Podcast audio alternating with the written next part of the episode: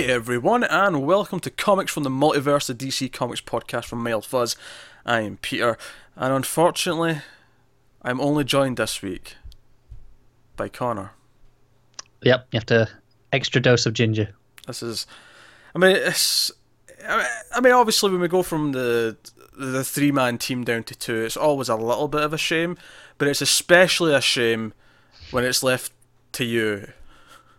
Ah, any any excuse you can get to cut a bit of ginger. That's that's that's that's a winning for you, isn't it? Cut a ginger, you say? Oh, it's my favourite pastime sport. Um, okay, welcome to Comics from the Multiverse. Matt is not here this week. Matt is actually away at a theme park this weekend. Uh, that his wife kind of sprung on him a couple of days before it happened, so he's having fun.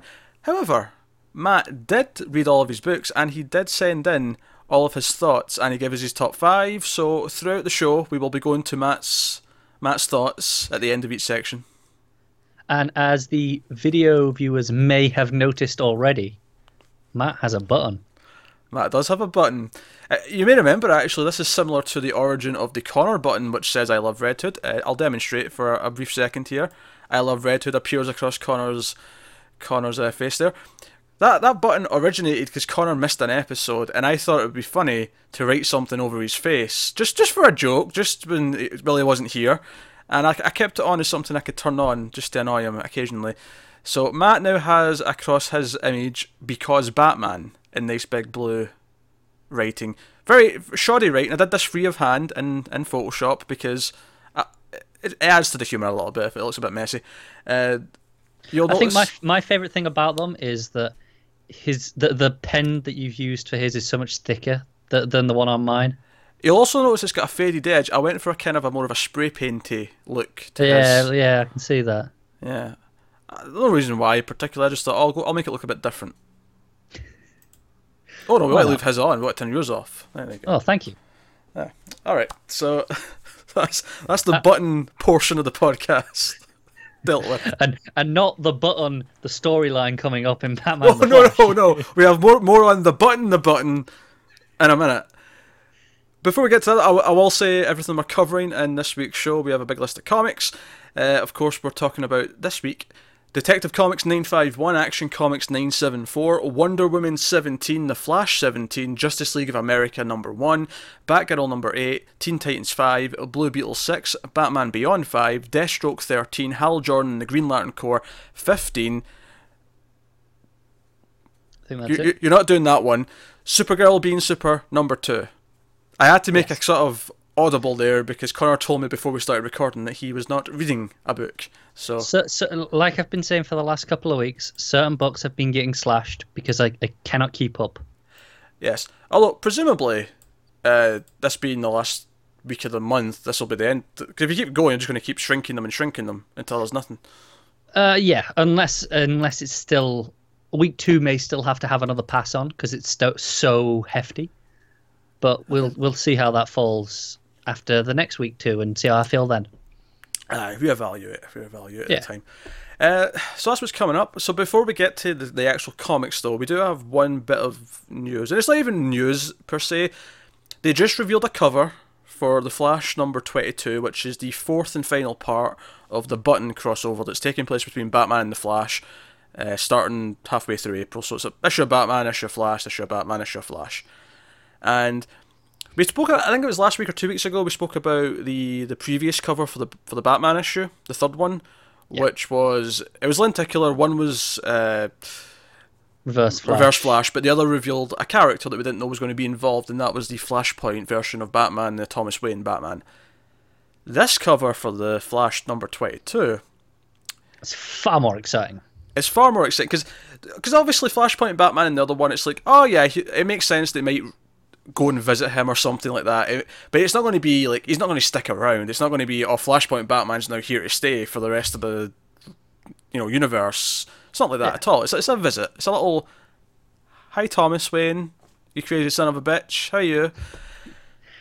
Whereas this is something that's been teased already. It was teased in an issue of the Flash. Now I do want to warn you that I'll. I honestly think this is too much of a spoiler. Now, I'm not saying it is a spoiler in the sense that they've put it on a cover so they have chosen to spoil it themselves. If I was in DC and I was calling the shots, You wouldn't have done. I wouldn't have done. I'd have kept this I, cover I'm secret. I'm the same thing. I, I I wish I didn't know, Yeah. but once it's once they do a press release on it, it's kind of fair game. You can't you can't avoid it. It's like I even if you avoid the articles that say oh something's happening, I have seen it like ten times on Twitter. Just people tweeting Yeah, just without even looking. You- Yeah. You, you can't avoid it, and that's the sad truth of these press releases. It's they think they have to tell us in advance to drum up sales. And It's- it's like when- maybe, maybe it works.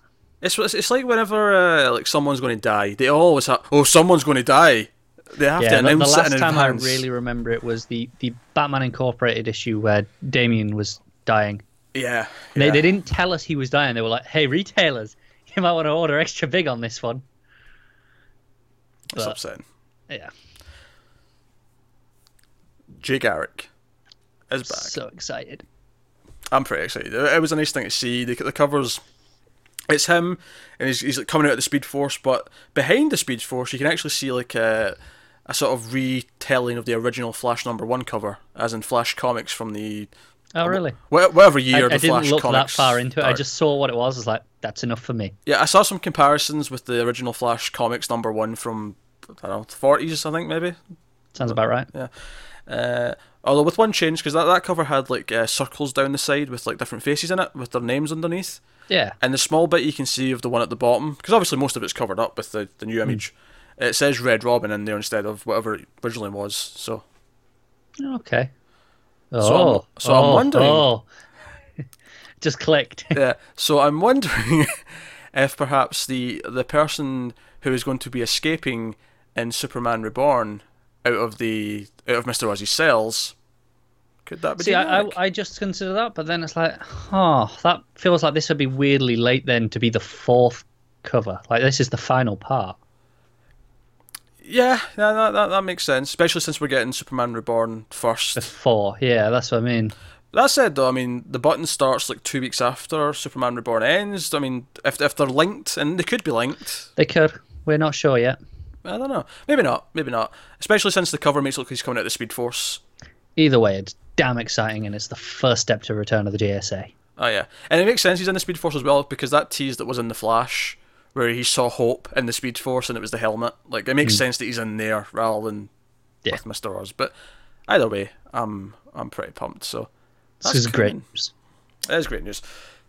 But there we go. That's that's uh, that's the that's the only news we have to talk about. So we can get straight into. Actually, no. Actually, no. It's not the only news we've got to do. I I was going to leave it to the end of the show again, but I think we'll just dump it with the rest of the news. Is this just because I didn't do the music sting yet, so you, you can't do it as its own little bit at the end? Yeah, yeah. You've not given me my little, but uh, I'm sorry. I, I wasn't expecting news this fast. I know. I, I was about to say Batman movie news. No, DC movie universe news bulletin. I thought I, I thought ah, it's all right. I'll have a couple of weeks to do it. They're not going to drop Yeah. anything on us this week. I know. It's like three times a week. I don't know. I don't know why I thought that was a stupid thought on it's like three part. times a week. So first things first, Matt Reeves, despite being reportedly out of directing the Batman, has now officially signed to direct the Batman and produce. And we, we said what our thoughts were on that last week. We were like, we like the director. We wish he wasn't doing a movie in this universe. Him doing a Batman movie generally, sure, but connected to this, eh, not so much. It made me laugh in the original press release because they never mentioned uh, Affleck or Geoff Johns as in producing stuff. Oh, really? Which they usually do. And a lot of news outlets jumped to conclusions going, hang on, is he no longer involved? Because this seems weird for them not to say that. But then uh, Affleck tweeted a, a picture saying, "Welcome to the welcome to the Batcave." Ah, right, okay. So unfortunately, he's still locked in. It's not broken free just yet.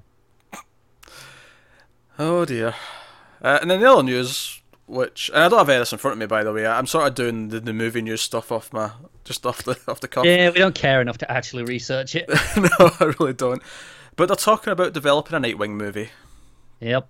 Dick Grayson, which I should be pumped. I should be over the moon that we're possibly getting a Nightwing movie. I would be super excited for this. Again, if it wasn't this Batman's Nightwing, this Batman's Dick Grayson. Maybe they'll swerve us and it's actually uh, Jess Gordon-Levitt.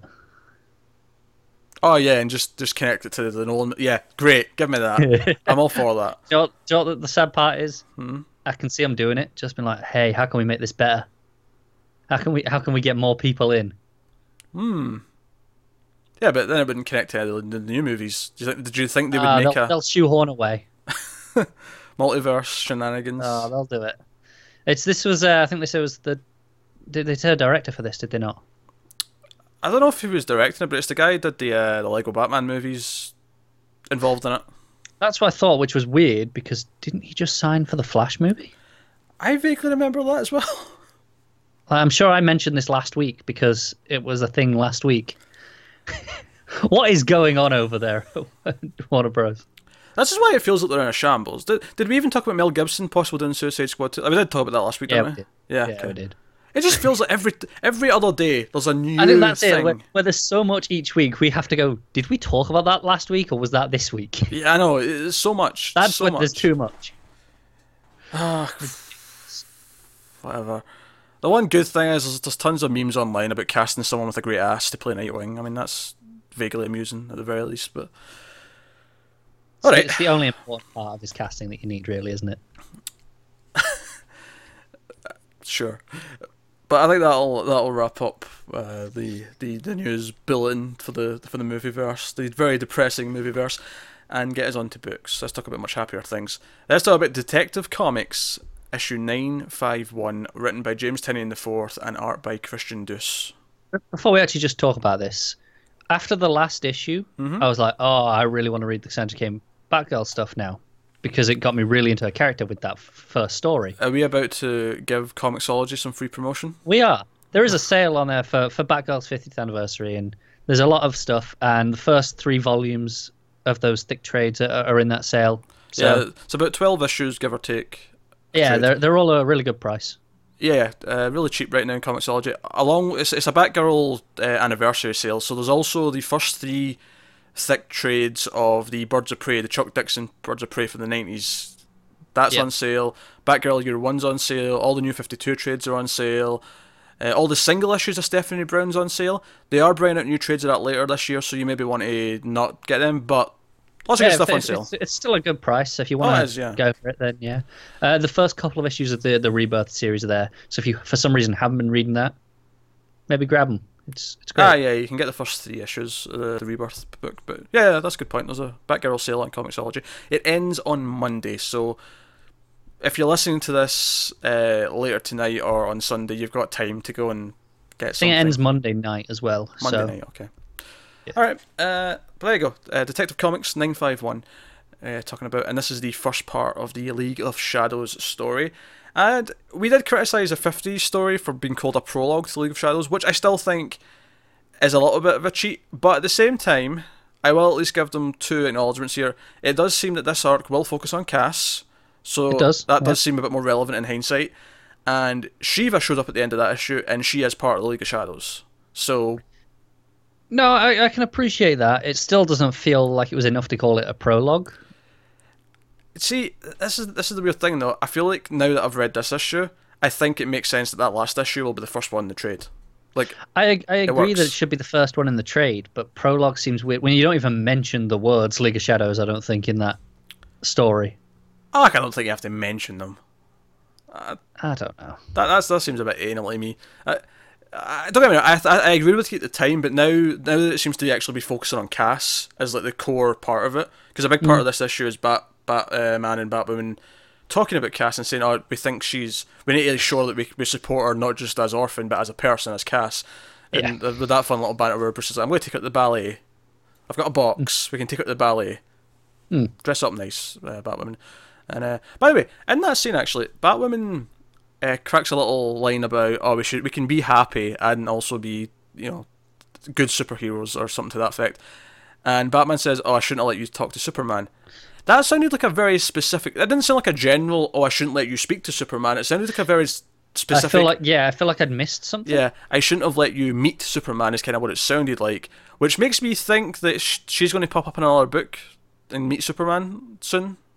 Yeah, I I was getting that impression as well That's because I like. thought, hang on, that hasn't happened in this book. No, so I'm thinking could be Justice League, but well, we'll never know because I, I dropped that. But Perhaps Trinity. perhaps Trinity. Yeah, maybe she'll make a wee cameo in Trinity. I can see it. Um, Oh, hell. hand, Maybe her own book, maybe a Batwoman. It could be her own book, but I don't know. It would feel weird to divert the focus to have Superman so early on. Yeah, well, it depends how they do it. Maybe maybe she needs information or something, and she's like, "Oh, Superman can help me with this. I'm going to ask Batman to Uh, I suppose. I introduce suppose. me so that I can get X It, information." it, it felt weird that there wasn't an editor's note telling us when we can see this. That mm, yeah, maybe it's because maybe the issue it was meant to be in was actually meant to be out before now, and it's just Yeah, but even so, they usually still have editor's notes. yeah, maybe. Uh, it, was, it was a small thing, but it, it was weird. I'm expecting it to happen now though at some point. Yeah, me too. So maybe, Looking maybe- forward to it. Yeah, maybe we'll see it. Uh, so obviously, the actual main plot though the book is that Shiva is leading the League of Shadows into the city, and Colonel Kane is like they never attack head on, or they do attack head on, but they never take credit for their own work. They always make it look like it's someone else, and that's why they've been so secretive. And Batman still doesn't believe they exist. In fact, one of my favorite moments in this book was Batwoman's like trying to convince him that maybe they do exist. And he's like, "Look, it's too too much of an easy solution to this whole thing to just accept that this mysterious league exists." And she's like, "Oh, you're wrong." And as he's walking away, he goes, "Or I'm wrong." Yeah, I, I like that he accepted that he could be wrong. Yeah, yeah, It's like he's, he doesn't think he is, and that's fair enough because most people typically don't think they're wrong. But at least he's open to the possibility. I, I think it, it, it's him. Like he's built this family around him. It's him like putting some trust in them to make their own decisions. We see it, see a little bit of that in Teen Titans later on as well. Mm. But uh, nah, so that was good stuff. So what what the the actual league do in this issue is they they murder the mayor, which again makes the last issue feel a bit more like the prologue than it did before because that the mayor was introduced in that issue, and here Batman comes to see him, uh, and he's been stabbed. He's like basically crucified to the wall. This is why I feel like I've mi- another reason why I feel like I missed some time between this and the last issue okay. because they they were they talk about how they've been working with the mayor and that they did stuff, and it was like okay, so it feels like there's a bit of time passed since that. Oh yeah, sure. I, I think the way you phrased that made me think you felt like you'd missed part of the story. Rather No, than, no, but I feel like because it's, of the it's a time jump. Yeah, yeah, there was a time jump, but that in addition to the the Batwoman Superman. Oh yeah, thing. yeah. I, I agree that there's probably a time jump here, and I think that I think that's something that most of the books should do between arcs, just because a lot of the characters are meant to fit into other books at different times, and it helps them all kind of slot together. If there's more, So you can go, oh, this stuff happened between these arcs. yeah, yeah. So so you can say, all right, so the stuff that happened, say in the main Batman book, was in between those two detective Yeah. arcs and so on, and you can do it that way. So that makes sense to me. yeah, yeah. Uh, but no, proper violent guys. Guys like the mayor's just you know stabbed up to the wall. Cops come in, think it was Batman, and actually get a shot off. I really like the moment after he jumps out the window and he feels that he's been watched, and he turns around to see, and uh, presumably it was Shiva, but she's gone. I, I think that was the the impression. Yeah. Yeah. I, I wasn't that keen on that scene in general, though. The cops immediately leaping to it. Like, has Batman not earned enough faith at this point that they're going to go, hang on, maybe Batman didn't do this? That's that's kind of fair. I mean, uh, you, it's the sort of thing you typically see during his early years stories, and I I appreciate it then because he doesn't have the relationship with the with the cops that he does. But given how he's even like, hey, call Gordon, we'll sort this out, and they're like, nah, we're just gonna shoot you. It, it hmm. just felt weird. Like it just didn't work for me that bit. That's fair. I mean, it's kind of a weird thing where it's like, okay, I, I get what you're saying, but at the same time, like, it could just be these individual cops who are hot-headed, or maybe it could be. they have a grudge against Batman. Because I remember one of the things that I loved about Gotham Central was that a lot of the cops did not like Batman, and they they resented him. Yeah, yeah, I remember that. So I, I can kind of write it away with Yeah, yeah, that's fair. It just it stuck out as weird when it was happening. yeah, yeah. I liked everything else about it though. I, I liked how Oh yeah, yeah. dark and violent the, the murder is. I, I like the Batman think, you know, sensing is being watched and all that. Uh, there's some fun stuff in this issue as well, of course. Uh, the the mudroom going haywire and the penguin like constructs are doing kung fu. That's that's fun to see. That's fun. And again, that was Batwoman cracking jokes. Again, separating her from Batman, and that she she will crack these jokes. It's, Yeah. and that's pretty cool. It, it, was it was nice because that showed both of them being concerned for Cassie in different ways. Like mm. Bowen was very straight edge about it, like how he usually is, but Bowen was still making these jokes about the situation while Yeah. it was while she was worried about it still. Yeah, it's really setting up this idea that they're the parents of the Bat family right now. Yeah, which which really works. It's, it's pretty cool. So when they go to see Colonel Kane after the initial like murder discovery, and he's like, all right, so they ne- they always never take credit, and whatever you- the worst possible thing that could happen to Gotham City next is what's going to happen. And then when they leave the scene, there's like some great moments with uh, Kate and her father where they, they still have that awkward tension, but there's like still a you know a connection there. Yeah. And when they leave, like Batwing's like, "Hey, come up, the news is on," and we see like news reporters. And I, as, as, what's cool about this is I had no idea how this news report scene was going to end. No, me either. Yeah, because it's. I mean, obviously, it's all on one page, so you could just glance at the bottom of the page and see if you wanted to. But just this in the sense where, because of what, everything that's happened in the story, for no reason do you expect you're going to get a Joker laughing gas scene. No, it's like by the time you get to the the third panel where she's starting to laugh, I was like, Uh, okay. And then the next one, her face is going white. It's like, oh, okay, this is that. And I'm like, are the league going to like do a fake Joker attack? Is is that what they're Yeah. going to do now? Like that's pretty cool. Uh, and they hear about a riot. Uh, have been affected by uh, the Joker's gas, and they all show up. And as soon as they get there, Orphan's like, "Wait, something's not right here." And all of the people who were rioting and fighting turn and look at them with their their their weapons, and their eyes are all like blacked out. Yeah. So I'm not sure if that's them being controlled by something, or if that's just this is the league. Yeah, I was under the impression that maybe they are the sleeper agents that, that Yeah. we were all talking about. But it doesn't really explain the eyes. I don't get the eyes either. That's why the eyes are the only thing that makes me think, oh, they're being controlled in a Yeah. in a way like that. Because otherwise, I just thought they were they were no, this is the League of Shadows that are in the city. See, I get that, but then it's very specific how she says no, they're pretending. Yeah, yeah, they're pretending. So that feels like it's a conscious choice for them to then turn on the the, the team. oh no, I, I agree. The only thing that makes me think it's not exactly that is the eyes, because the eyes Yeah. feel a bit more like someone's you know mind controlling or something. I don't know. Yeah, it does. But no, it's right now. I'd, I'd put my money on that it's the League. It's it's them. Yeah.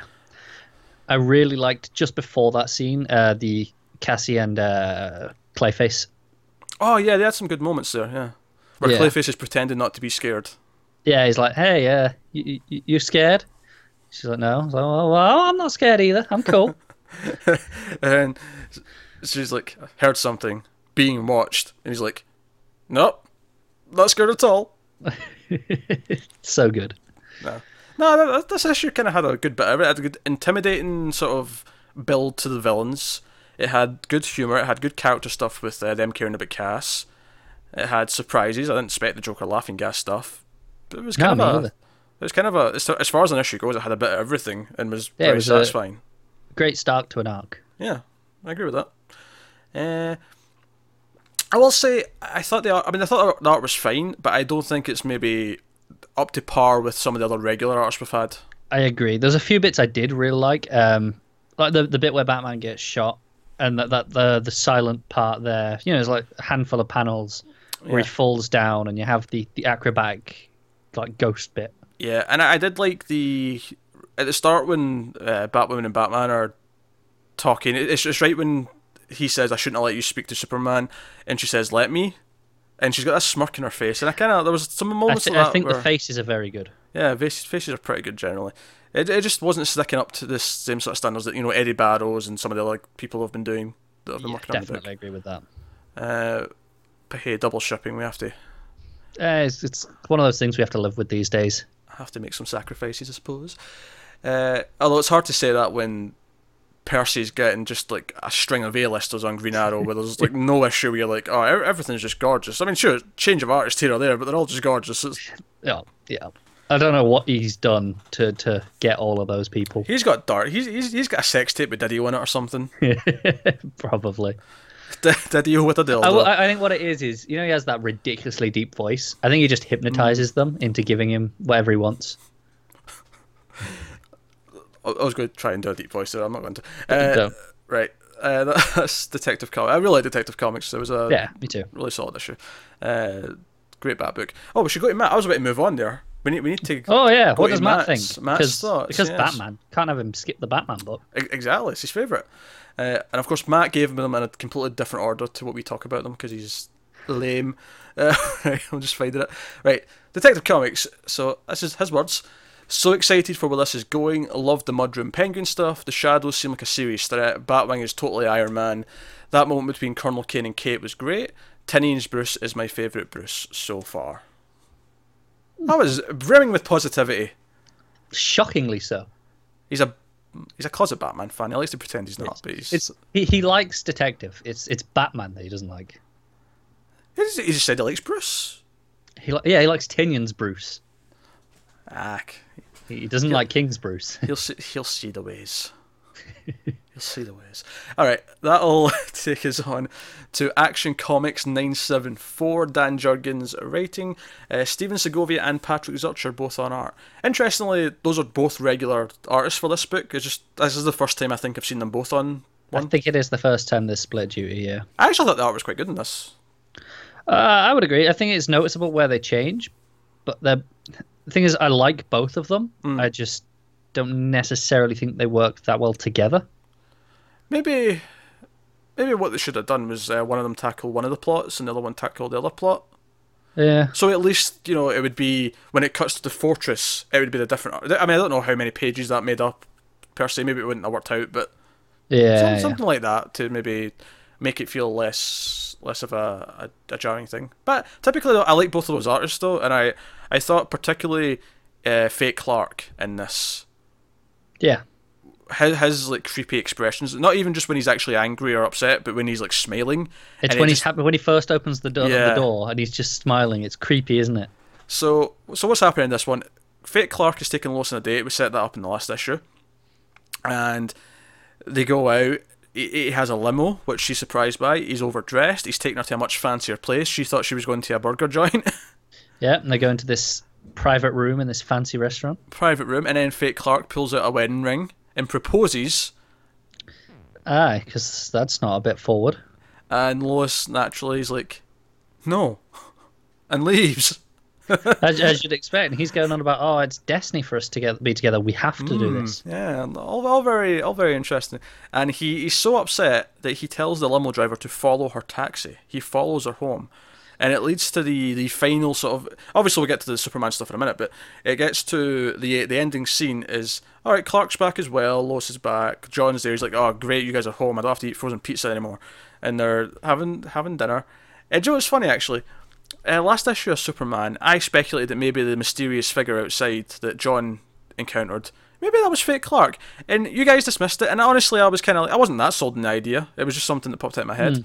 But I do want to point out here, and I'm, I'm still not saying it definitely is by any means, um, but the the couple of panels on the second last page that it's like over Jon's Where shoulder. where he's kind of frosted through the mirror, uh, Yeah. through the window. Yeah. That really reminded me of that, and it go, it goes outside, and Fake Clark's obviously there for the last couple of pages, but. Uh, I'll be honest. I considered it when I read this, and then I thought, eh, that seems like this is such a an action comics plot, and it hasn't crossed into Superman at all. It would Yeah, feel weird for it to be dealt with so heavily there at this stage. It's the only thing that really makes me think it wouldn't be, unless it comes up in Reborn as a major thing. Well, it's coming up in Reborn. Well, yeah, yeah, but what I mean is, unless it's like they, they address it in Reborn that it was him there then. They could do because when you look at it, as far as that Superman issue goes, it wasn't like it was a whole arc. It was a one standalone issue right before Reborn. It was the last Superman Yeah. issue before Reborn. So if this whole fake Clark's hanging around outside the Kent house, So yeah, that would have mean this issue actually happens just before that last issue. yeah, that's fine. but but Jon was off on his own because the parents weren't there. That was the whole thing, wasn't it? Because he And they weren't there. what? Oh wait, no. Well, I could go away again. There's no no Oh reason yeah, why. okay. He's Superman. He's got job stuff to do. She's got books to ah, All write. all right, that's fair. They're busy people. Aye, I suppose they are. I don't know. Again, I'm not saying for sure it is, but I, I just It that- is. It is possible. that that pan those couple of panels where you see him frosted through the window, I thought, oh man, that looks exactly kind of like what that that It, being it crossed like. my mind too. Yeah, and then he and what's interesting about this last page though is not only does Clark get angry, and he's like, oh, you stole her from me. He he's like, wait a minute, it's coming back now. I remember you ruined my life. Yes, I remember all of it. Yeah, like, what does he remember? All of what? Yeah. Yeah, you know the online theory that he's Superboy Prime isn't sounding so ridiculous after that page. No, no, it's not. I don't know. I don't know how else it might be, but it does say clear at the bottom uh, who is Clark Kent, find out in Superman Reborn. So we're we're finding out soon. Yep. I'm actually really excited for that. It starts next week now. Yeah, it's crazy that we're we're, we're at that already, Yeah. so and we're we're kicking off our monthly crossover series. Yeah, yeah, we got got several of them in a row now. But oh, I uh, yeah. So that, that was the the the Lois Fake Clark plot. Uh, really enjoyed that. Everything with him was super creepy. Her reactions and the the way she was trying to process what was going on was was super fun as well. Yeah, So all that obviously that last page was really intriguing. Elsewhere, Superman of course is still working with Lana. He's at the uh, the actual fortress in the Arctic with Steel, and he puts her in the the Kryptonian battle armor, which heals, and it, it seems to work. Kelex is like, yeah, it's she's more stable. Seems like it'll take a while, but she is mending, so that seems to be problem solved. Before he puts her in there, though, there is uh, she does wake up a little bit, yes, she does. and she says, "Wait, Clark, how can you be here when you were just there?" Yeah, Hmm. interesting. Again, Very Superman. Reborn. I, I feel like everything in the last couple of issues, like there, Superman Reborn's next. Here's teases. It does is starting to feel that way. Yeah, Yeah, I don't think there's anything to like glean from that. Based, you know, because we've already spoken about all the other hints, and I feel like this just adds on to the same kind of idea. yeah. I don't think it gives us anything new. It's just reminding Yeah, us. it's exciting all the I, I, same. th- I think that one's for if you didn't read Superwoman, yeah, because that was only in that issue of Superwoman. It wasn't in the last issue of Action. two issues of Superwoman.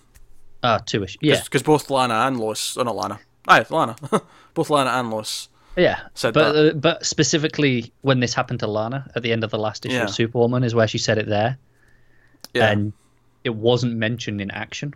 So this is for anyone who's reading Action and Superman and going into Superman Reborn, but hasn't been reading that needed to know that bit of information. I think. Yeah, yeah, that makes that makes sense. Um, yeah, obviously, well, this is going on, uh, Hank Henshaw, who we saw last issue, is tracking Superman. He's like, he goes to the Himalayas, where the the, the new fortress is that he built. Yep. Uh, so old Clark's new fortress that he built in the Himalayas, and Old Clark's new fortress. yeah, fortress. and he sends in a guy, and of course, Blank uses this as an opportunity to escape. Yeah. And Blank, I love how everyone else in the cells is like, no, don't let him in your head. Yeah, This all the stupid. all the other villains like, no, don't, don't. He's the, he's worse. He's terrible. And Henshaw recognizes him from Lois and Clark, which is cool. Yep. And I guess that this explains why Clark's going to be in the, the, the regular fortress going forward because this fortress gets absolutely decimated. Blank completely destroys it. Yeah, it's really sad seeing the, the, the big statues just crumpled in half. Oh, that's a shame. Yeah, yeah. But it, it lines up with what we saw in Batman last week. Because it seems like does. after Reborn, Superman's in this the you know the proper fortress now, so this Yeah. lines up with that. So that, that's a small case of because that's kind of like the whole in Detective who said how there was no editors note saying that that's kind of like that. Obviously, it was no dialogue, but we noticed the suit and we're like, oh wait, this must be post Reborn, yeah, and it kind of lines up. So that's why I'm thinking that detective thing might be just coming up. some somewhere soon. Yeah, Yeah. It's, it can't be too far away though. No, no, it can't be too far away, but I expect it somewhere. But yeah, so so that, that happens. So so Blank's out. We see Blank's just like I think the last time we see him, he's he's just like standing there, and the decimation of the entire fortress is around him. It's a pretty cool shot. Laughing. Yeah, he's laughing. Yeah. Uh, and Henshaw's pissed at it. They're forcing him to leave in the helicopter. He's like, no, this is Superman's place. We need to stay here. And they're like, no, sir, we're going to die. Get in the chopper. I'm paraphrasing, but that was the gist of it. Uh, Pretty much, yeah. Uh, that was solid action. Uh, I really like these two issues, these last two issues. Uh, It's like I said last week. I, I find that the action stuff is great when they're not like I've enjoyed the the bigger arcs, but these smaller things that are just like dealing with the overall world, I'm enjoying Yeah, a lot. I, I think I've, I've enjoyed the, the arcs more than you have, at least the, the last one. Um, but I still think the stuff where it kind of gives Lois her stuff is potentially been the best of this series. Yeah, I agree. When it treats when it treats it almost more like a ensemble's not the right word, just like a twofer. Like it's equally Lois's book as that it is Superman's. Because when I mean, obviously, there was a little bit of Lois when he was off on the other planet with Lex, but it was mostly on the planet with him and Lex. Yeah. Whereas this felt more even 50-50. If anything, there was more Lois in this than there was Clark. Yeah, or at least the Lois stuff felt far more important. Yeah. I almost went ahead there without telling you what Matt thought of Action Comics. Again, this is going to be a running theme of this episode, I think, is I'm going to almost go to the next book and then be like, oh no, wait, Matt had thoughts. Uh, Let me guess. He loved it. He writes, another great issue. Doppel Clark is one weird dude. I like that Jurgens is continuing threads from the Lois and Clark mini. Art looks good. To the point. I think that's the most concise he's ever been on that book. It's probably the the least amount he's written for. Uh, uh, JLA is slightly shorter, but the rest of them are all I, I think longer. I think in general he knows that he, we expect him to just gush over Action Comics because he does every every issue. he does, yeah. So we we don't really need to hear that much because like yeah, Matt loved it. What a shock! And we have a Batman bias. I know. Oh dear. All right, that'll take us on to Wonder Woman. Oh, oh dear. Ah, oh, it's all gone. It's all going wrong. Ah, it's all gone wrong. Mouse work. Wonder Woman number seventeen, written by Greg Rucka and art by Liam Sharp. Let's be honest. I would have remembered everyone involved with that. I don't know why I was panicking. That I I was it. just thinking, it's like it, it's the easiest one to remember because it's so consistent. I know. Oh, I don't know what's wrong. Anyway, uh, so this is Wonder Woman, and uh, this was a good issue. I liked this more than the last. When I say the last, I mean the last. Issue of this. The truth, yes, the last present day issue. I would agree with that. uh, which I liked that issue, but this one I thought was a lot more emotionally vested. I also think it was there was a good bit with the Diana at the start in the the mental hospital, and she's talking to the snake again. But I liked that it mostly kept away from her. It wasn't about her this issue; it was about the others. No, but I really liked her her tea party with the snake. Oh yeah, that was, That was was great. crazy and adorable, and it was one of, another one of those crazy layout pages that you sometimes sometimes get. Um, but the main the main gist of this issue though is that so we ended the last one. Steve and Etta found Ferdinand, and they're basically getting him into help, and he's kind of reluctantly going along with it. And uh, so far, by the way, I like Ferdinand. He's It's pretty cool, isn't he? yeah, he's pretty cool. Yeah, it's hard to complain. It's nice that, that we, we actually got his name in this issue. Yeah, and he's complaining. He's like, ah, I don't know if I wanted you to come find me. And like, is as they're being shot with a minigun, he's like, you know, maybe you could have just left me out of this. I think I, lo- I love that he's just got the umbrella up. Like it's not even raining; it's just to hide him. Yeah, yeah. I- I, just like it's a nice touch. Yeah, it's pretty cool. And meanwhile, obviously, Barbara Ann went went off to Veronica Cale to try and talk her out of doing whatever she's doing. You know, stop this evil plot. Uh, they're my friends, so on. And it all kind of boils down to like her her forces get them get get Etta, Steve, and Ferdinand covered. They've got the minigun, and they've got them basically in a. They can't move. They've got them trapped. Yeah, they're they're basically going to die. Yeah, they're- they're as good as dead. Up. Yeah, and it's like, oh, we need to do this because we we need to get to Wonder Woman. We need to get a demigod. We need to get to Themyscira. And Barbara Ann, in a very touching moment, offers herself up. It's like, no, I'll do it. I'll take this serum and I'll become, I'll become Cheetah again. If you, Do you save them. it's earlier in the series than I expected. That Oh, It is, yeah. I expected it to happen eventually, but not now. not yet, which has me a little concerned. Maybe Rucka's got planned, like he's got an end in mind sooner than we thought. Hmm, maybe.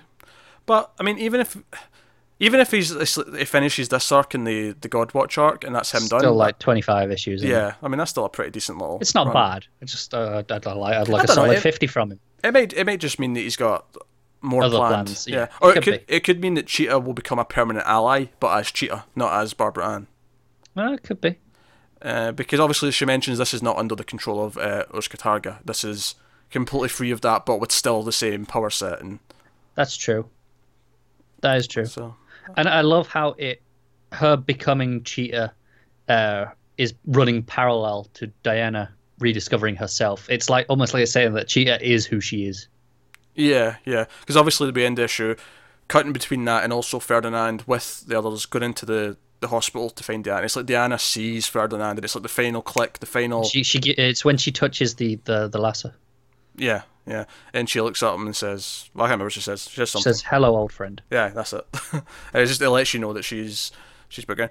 I I really like this issue. I, I think the emotional stuff that, that those last like five pages or whatever it was of th- those both those two things happening, especially Cheetah. Cheetah being pain and becoming the Cheetah again was extremely affecting, and they've done such a good job over the, the, the last couple of arcs of making me care about her, and bo- both pre Cheetah and both like this redemption that she's had in present day Yeah. and it feels that she's just got this back. She's just got her life kind of back in a sense, and she's giving it up to save her friends. It feels really touching, but you also get the sense that it's a really tragic story, and it just it all kind of hits you. Uh, but it, it counters nicely with the the stuff with Ferdinand and Steve, where their banter's pretty good. Like they're they're kind of they're like almost like a buddy cop movie. The two of them talking It to is, each other. and I like that it sets up that they, they know each other pretty well. We don't have to worry about that. We'll just get their relationship from context. oh yeah, how, yeah. like like like you were just saying there. Yeah. So, no, I I think this was another really, really strong issue of Wonder Woman. It's it's been kind of mostly on fire. I, I think the first issue of this arc was was good, but you know some of the Asylum stuff was Yeah, like uh, it was very inventive in what it was doing with the the fancy layouts and the talking snakes, but it maybe took up so much of the issue that it didn't feel like the plot moved that much. I think it'll read fine in trade, Oh yeah, absolutely. but uh, I I agree that it was maybe the not the most effective individual issue. Yeah.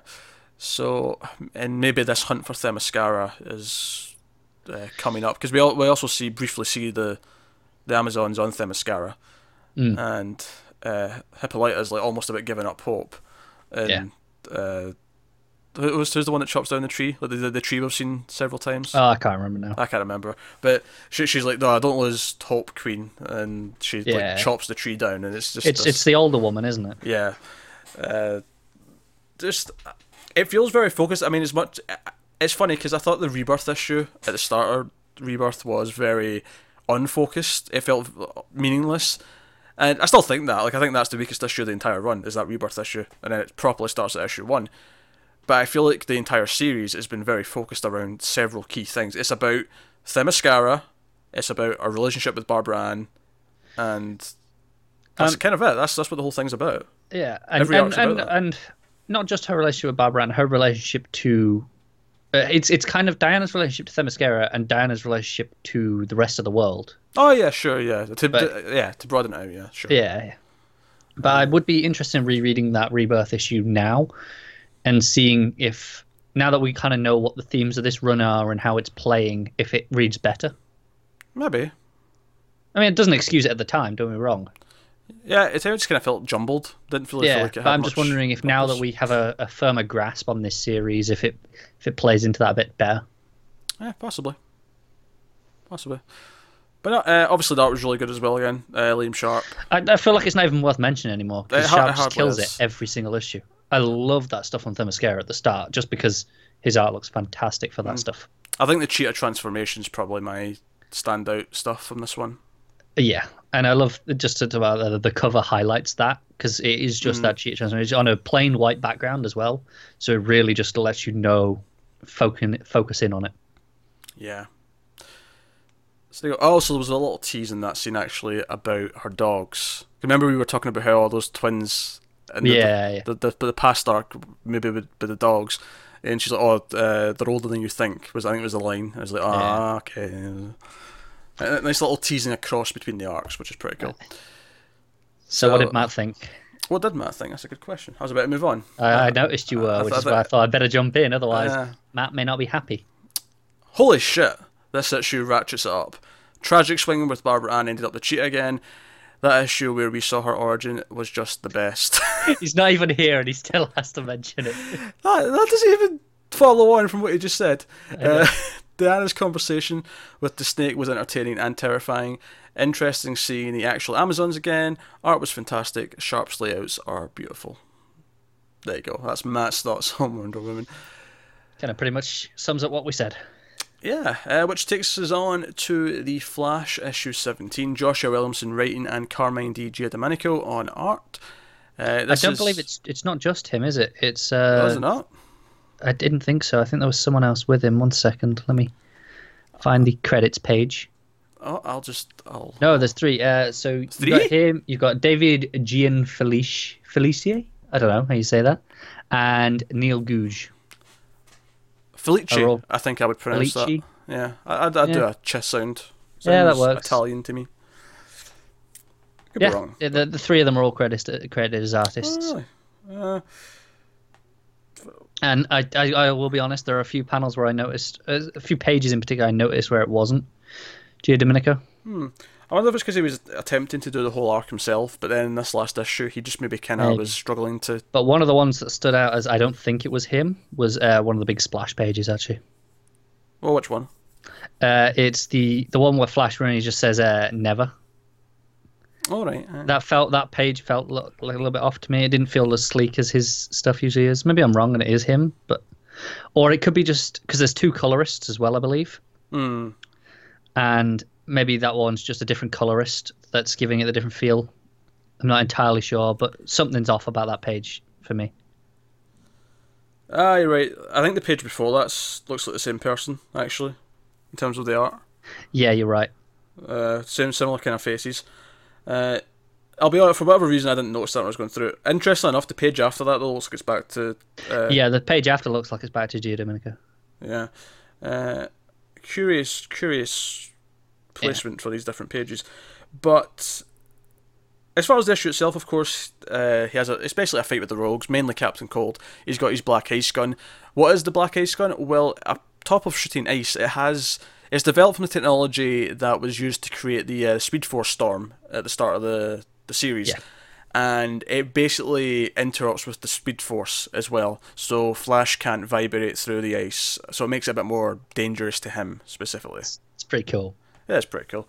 Uh, most of the issues actually fight with the rogues. Uh, all the other rogues come in and he fights amongst them and he basically takes them all down. Actually, I say he takes them down. He he basically causes havoc to the gun so that when uh, Golden Glider tries to shoot him at close range, it kind of short circuits and knocks them all out.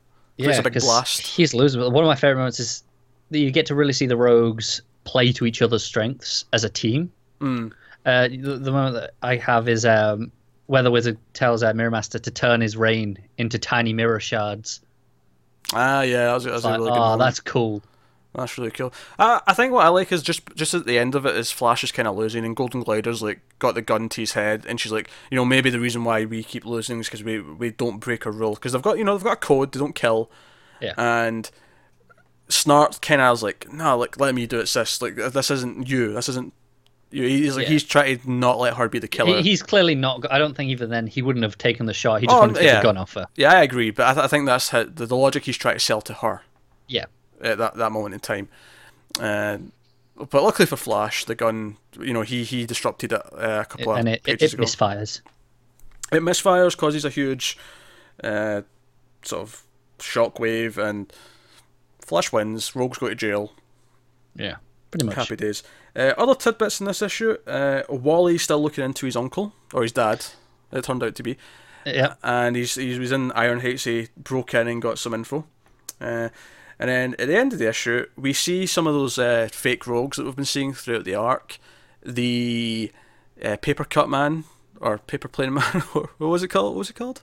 paper cut. Was it paper cut? Yeah, So paper cut. I- It's, it's kind So- of we've got folding paper man and new Superman. I need to differentiate between my paper villains.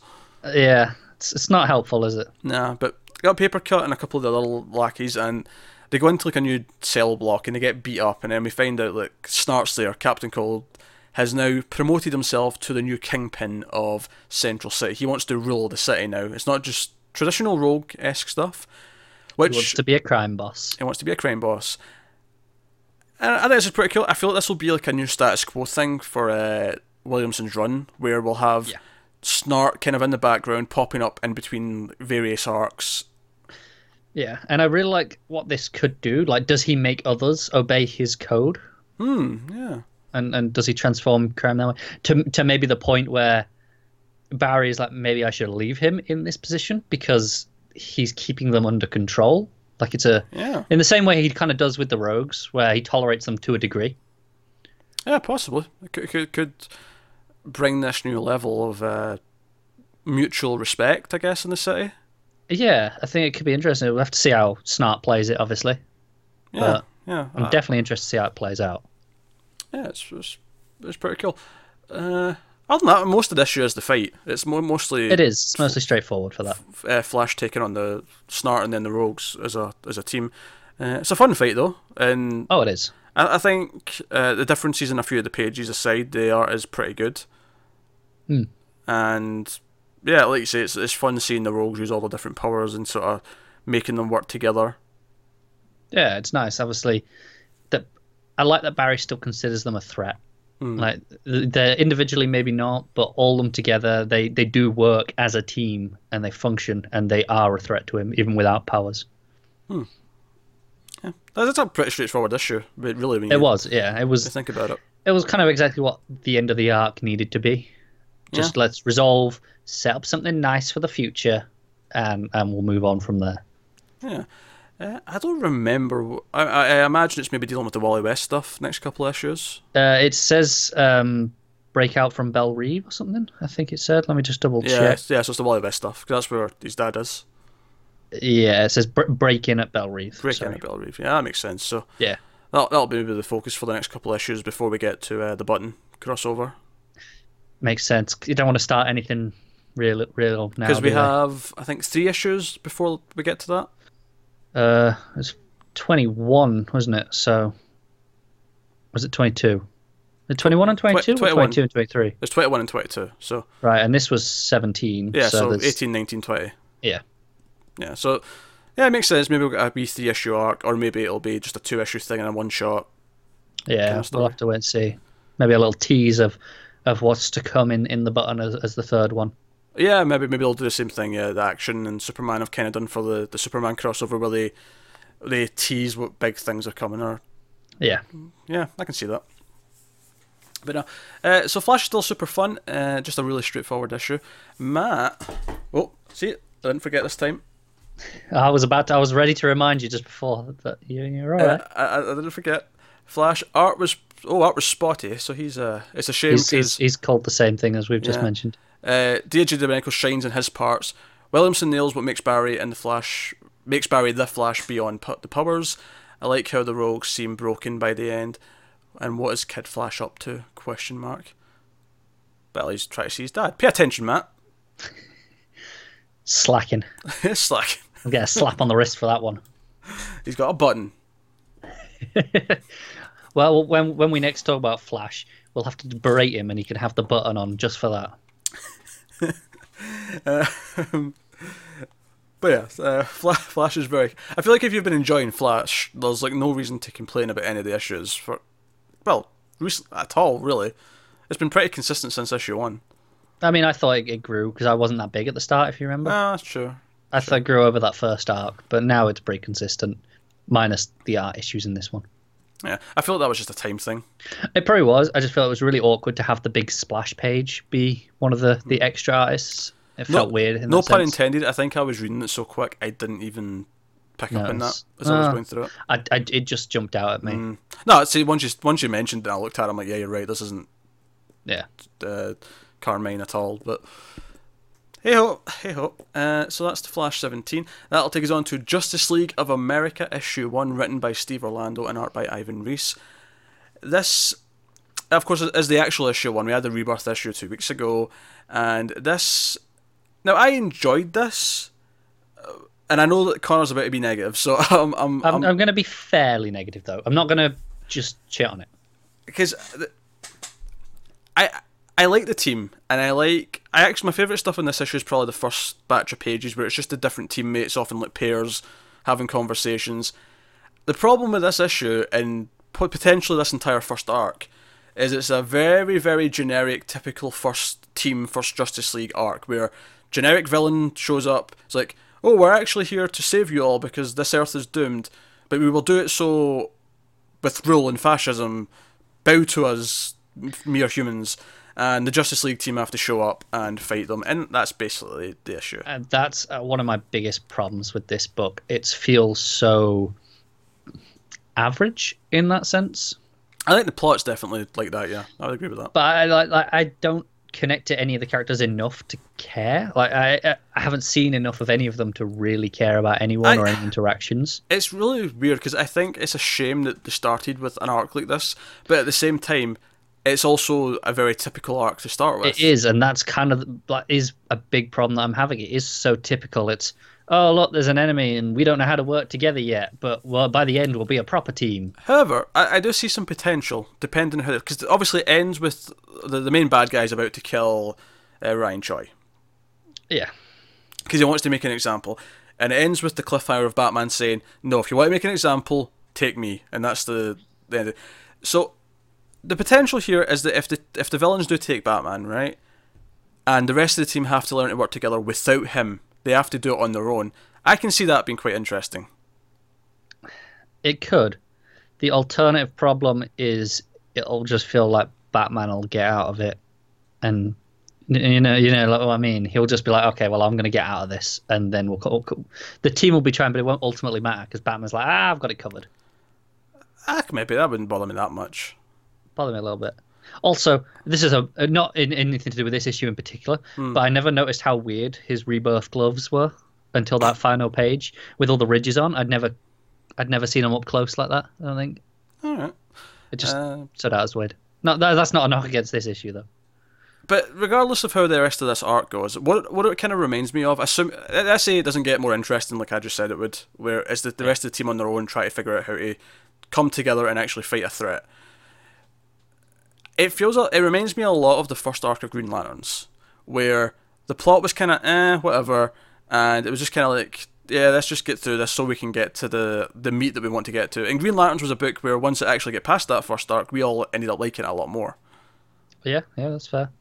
I feel like, and I get why they don't do this with issue ones, but I kind of wish they did. I wish issue ones were less plot heavy and were more character building. I think it's something that you can get away with with a typical Justice League book because you know who all the characters are. But when you've got something like this where they're mostly small time characters who a lot of people won't know, I, I need to care about them as people, as a team, before any sort of plot like this. I just th- I find it really hard to care about anything that's going on when I don't care about any of the characters as a team. they've start they've started with too big a, a villain plot to start off with. They should have Yeah. started with something smaller, and I, I do agree with that. That said, I don't have as much problems with it as you do. I just I found it because of that I found it really hard to care about anything. I found it not particularly enjoyable because it was so typical and by the numbers. I like the characters more than you do, though. I, some some of the banter between them, I was getting kind of into. Uh, I don't know. I I feel like I, I feel like you're being just harsh isn't the right word. You're you're maybe just Perhaps I just feel like two issues in, I haven't really gotten anything out of it yet. I've not enjoyed anything particularly. I thought they've both been fine, but not particularly good. I like the rebirth issue more than you did definitely. Oh, li- you did. Yeah. I like the rebirth issue more than this one. See, I, I put them both on a similar level, where they both have similar problems for me. Of they're very typical That's what- and not doing anything interesting. This might sound me. crazy to some people, but I could have used more of the rebirth issue for a while before they introduced plots like this. Well, see, I would agree with that because the, the reason I was against a lot of the rebirth was it just felt like, oh, let's collect everyone because we have to do that and blah blah blah. I- But if it was- I, I think this issue really what they should have done after that rebirth issue is have an entire issue set in that that base with just the teams. Like, well, yeah, because the only bit of this I actually I did actually like was um, Atom and Frost in, Yeah, like in the that scene. Sanctuary. Yeah. That that was the the only part that I really liked. Everything else, eh.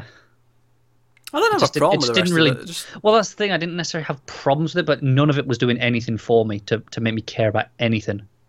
I wasn't I wasn't enjoying it as I was reading it. I was just reading it, and that's a problem for me. you say that as if that feeling would, wouldn't be a problem for someone else. Well, I don't know. There's certain books where you can kind of just read through it and it's it's mind numbing and that's fine. But when it's a new book, it's a number one issue. That is a hmm. problem.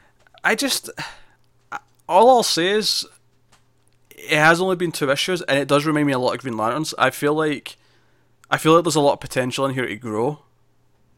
Perhaps. And I just I think you're being a touch dismissive. Is, really really what I feel here. I feel like you're just being a touch dismissive. Maybe, but after two issues, I'm not sure I really care to read that much more. Like I, I don't know if I want to at this point. Like obviously you can feel that because obviously some books are just terrible from issue one. Like after one issue of Red Hood, I knew I didn't want to read any more Red Hood, and that's fine. Uh, of course you did. You wanted to read six issues, I didn't want to read six issues. I was forced to read six issues. only because you put your foot in it and said you would. yes, shut up. I but I feel like nothing. I, I don't feel like anything in here was remotely. I don't think anything here was bad, and th- therefore I don't think anything's bad enough to want to dump it after two issues. Is is the way I'm seeing it. I get that, but for me, I'm so apathetic after two issues that it feels like a time sink that I have to. It feels like oh, this is going to be a chore for me to read the remaining what five issues of this Oh, I definitely didn't feel that way. It didn't feel like a short read. I, I think I think it read well enough. I think the characters are likable enough. It it didn't blow me away. It, it won't be appearing on my top five of the week certainly because it, I- I- it doesn't. Do I don't mean sure as in oh it's bad to read. I just mean this is a good you know 15 minute chunk of my reading time that I have to dedicate to this that I'm not going to enjoy. That's how I feel at the minute. Yeah, but I don't feel that is what I'm saying. I don't feel Yeah. that. I don't feel re- that remotely negative. I don't feel that excited about it either because, like, like I say, the plot is very typical. It's very Yeah. generic villains show up and because it, feels it feels a little bit reminiscent of Morrison's JLA, his first arc in that, where the, these new heroes show up and they claim to be heroes and they're going to help the Earth. It's not the exact same thing, but it just it reminded me of that Yeah, I get that. uh, in some ways because they're here to save us. But Art was very nice though. Oh, that was great. Art, art was great, and unlike you, I did enjoy most of the character stuff. I, I think some of Ryan Choi's banter with everyone's quite good. I like Killer Frost. Uh, still waiting to get Lobo to be justified, given that Batman's all this is the team of human, relatable humans. Uh, Yeah, I, I, I wasn't getting that at all. Like because he brought it up again. Yeah. I was like, really? explain Lobo. Someone ask him, Canary, you're smart. Ask him why Lobo. I, I would go as far as to say the Ray as well, please. You've got a dude who's basically looks like he's on fire, kind of. oh, the light. Well, no, see, I can buy that because it's not. It's not about actually being because he was human. He started human, Well, and yeah. he's relatable because he went through a lot of bad stuff. Like to to us, sure, because we know that. But he's Batman's reasoning is he wants the public to see this relatable team. Eh, Does eh, does he look relatable to the public? it depends. Will he talk to them? Will he let them speak to the public? Well, I mean, I can't imagine so. I mean, I mean, he might, might speak to them, but not in in his in depth way to to. They're not, he's not going to tell them his, his life story, is he? Well, no, but like if if he gets to speak to them and he gets to, if he gets his personality across and they see that he's not some spooky ghost. But do people not feel that about Superman?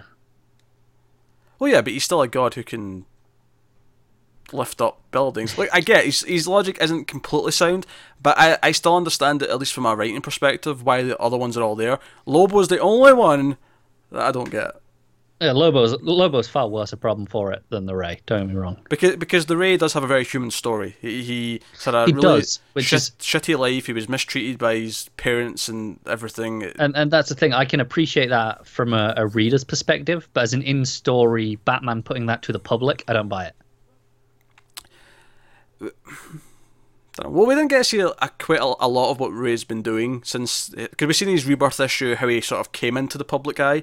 We don't really Yeah. know what he's been doing since then. Maybe all the stuff that he's been doing, all those people he's been saving. Maybe it's been very uh, social, down to earth, like saving the little the Well, little that's guy, fair. That's fair. that kind of thing. I'd I'd like them to address this though, at some Maybe point. they will. Maybe maybe maybe it'll be like Detective, and they'll, they'll all get an arc where they're kind of the focus, and we'll get into them a little bit more.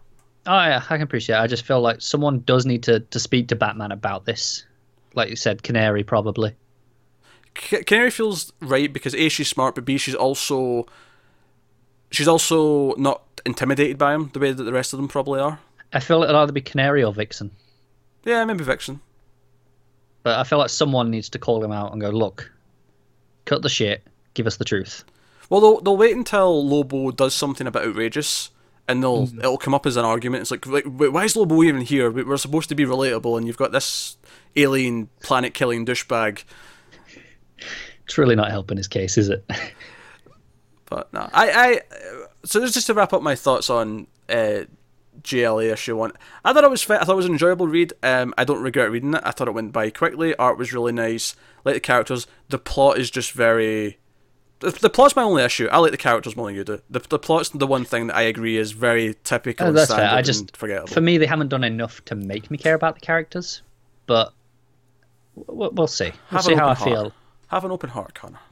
We'll see. How did how did Matt feel about this? How did Matt feel about it? That's interesting. Because so- he was kind of more on my side with the rebirth issue. Hmm, this is interesting. Okay, it says wish it was better. Mm-hmm. Which I don't know if that falls with me or you. That It could could go either way. Still, it could because I, I still had problems. Uh, because I would agree with that. I wish it was better too. I definitely wish it was better. I mean, we, we can both agree on that sentiment. But then he actually says something that that goes against me to a point because he says, and not not in the way you think it does. He says Lord Havoc and the Extremists is an interest as interesting as the villains. I don't know if I agree with that. I think they're pretty bland, and I, I think they're very typical. Like, that was that was such a problem for me. and he says, but it still feels incomplete. And okay, fair, but uh, it's interesting that he points out the villains as the one of the positives he has. Uh, it's- So it's it's- a bit weird. it is interesting that he has such a different viewpoint on it to us, isn't it? Yeah. He So said sh- anything else? No, that was it. Oh, okay. So uh, we'll we'll have to next issue comes up. We'll, we'll we can We'll go grill into him more a little depth. bit. Yeah, and we'll have a third issue to talk But- about as well. So To be honest, maybe it'd be worth grilling him a little bit next week when it's quiet. Oh yeah, because we only have like seven eight books next week. Until... Yeah, whereas the next time this is up is a week two, and it's going to be a, a hefty week as it is. All right, all right. You made some made some fair points. Made some fair points. That'll take us on to Batgirl issue eight. Hope Larson writing and Chris Wildgoose on art. This is the second part of the Son of Penguin arc, and it was another fun one. It had their their date, which we seen them going. Although she she's uh, obviously dubious because he runs this this empire that's making these apps and stuff. But she's on a date and she feels conflicted, and she does kiss him, which I'm not gonna lie. After the, the last Nightwing issue where Dick's got a girlfriend, and I'm just like, oh come on, you guys, come on, you, you're meant for each other. Stop it. It's, it's it's a coping mechanism, isn't it? She's But- throwing herself at someone else. True, but it's especially it's more worse here than it was with Nightwing and Shawn, because Shawn's actually seems quite nice, whereas here.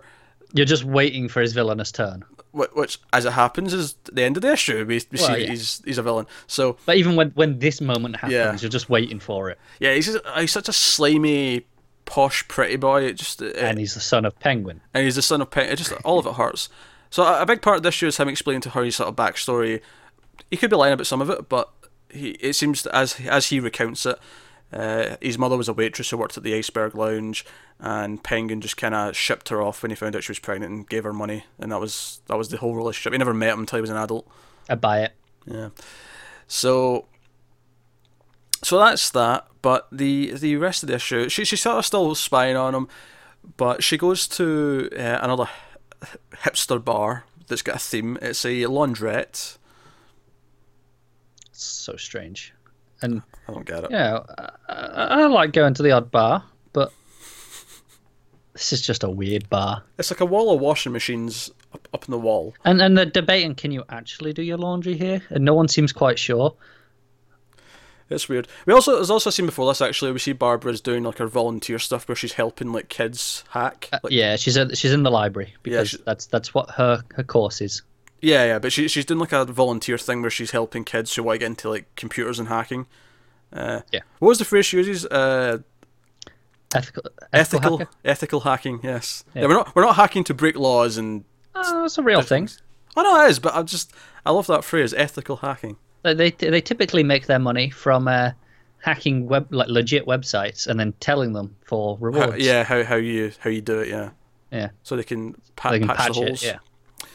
Uh, yeah, that's that's all fair. Uh, I I- just it feels like a weird thing to be teaching kids. I guess. I don't know. I think it's something that I've noticed over the last few years. It- in in reality, like they're Uh, they're, they're pushing. It probably Coding. is. It's just ju- just from when I was like that age, the thought of like anyone telling me, "Oh, do you want to take an ethical hacking course?"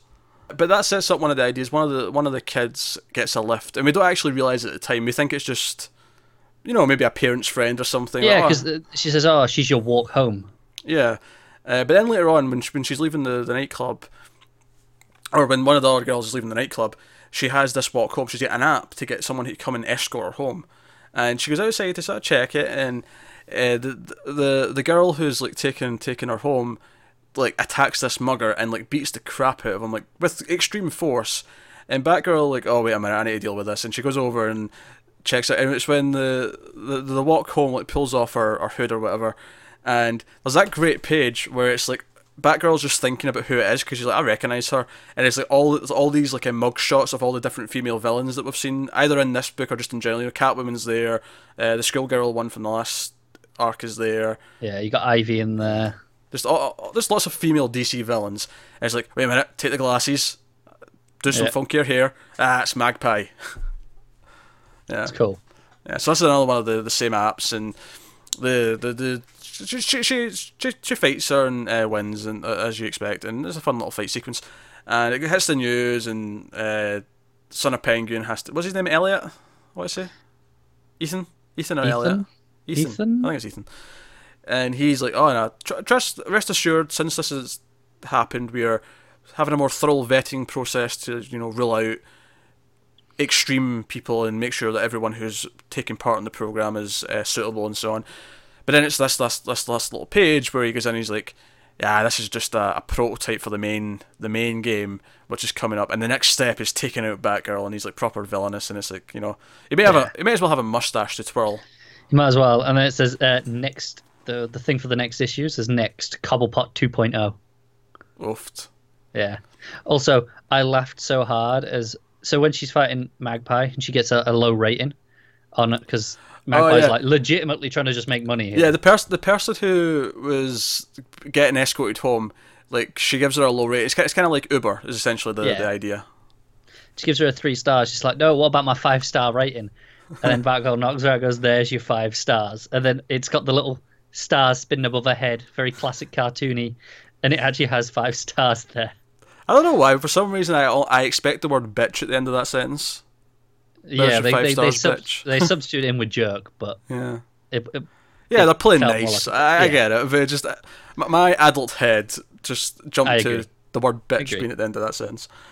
Uh, this is a fun issue. I'm enjoying this uh, Son of Penguin arc.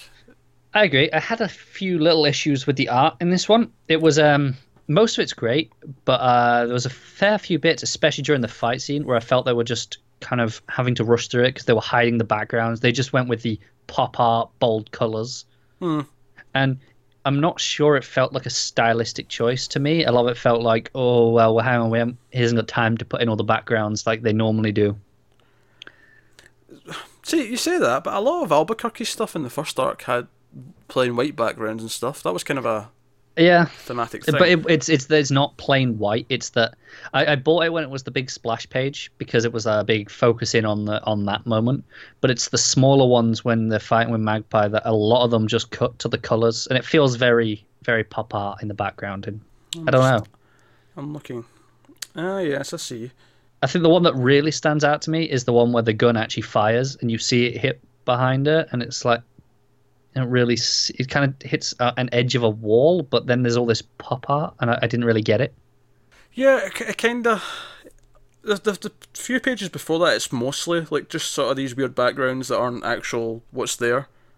But then it's when you have the occasional one that does have something Yeah. there, it makes it stand out more as a as a weird choice instead of something that they were going for. Honestly, that panel you're talking about with the gunfire is the worst one because it feels weird because there's actually a bit of a wall in the pavement. Whereas the two below that, where it's like her reacting and the punch, it Yeah. feels like it is stylized and it is meant to be like that. It feels like it's oh we're getting that background because it's like doing the impact of the hit. Uh, I get that, and that one those are less of an issue. That one with the gunshot is definitely like the a bigger culprit.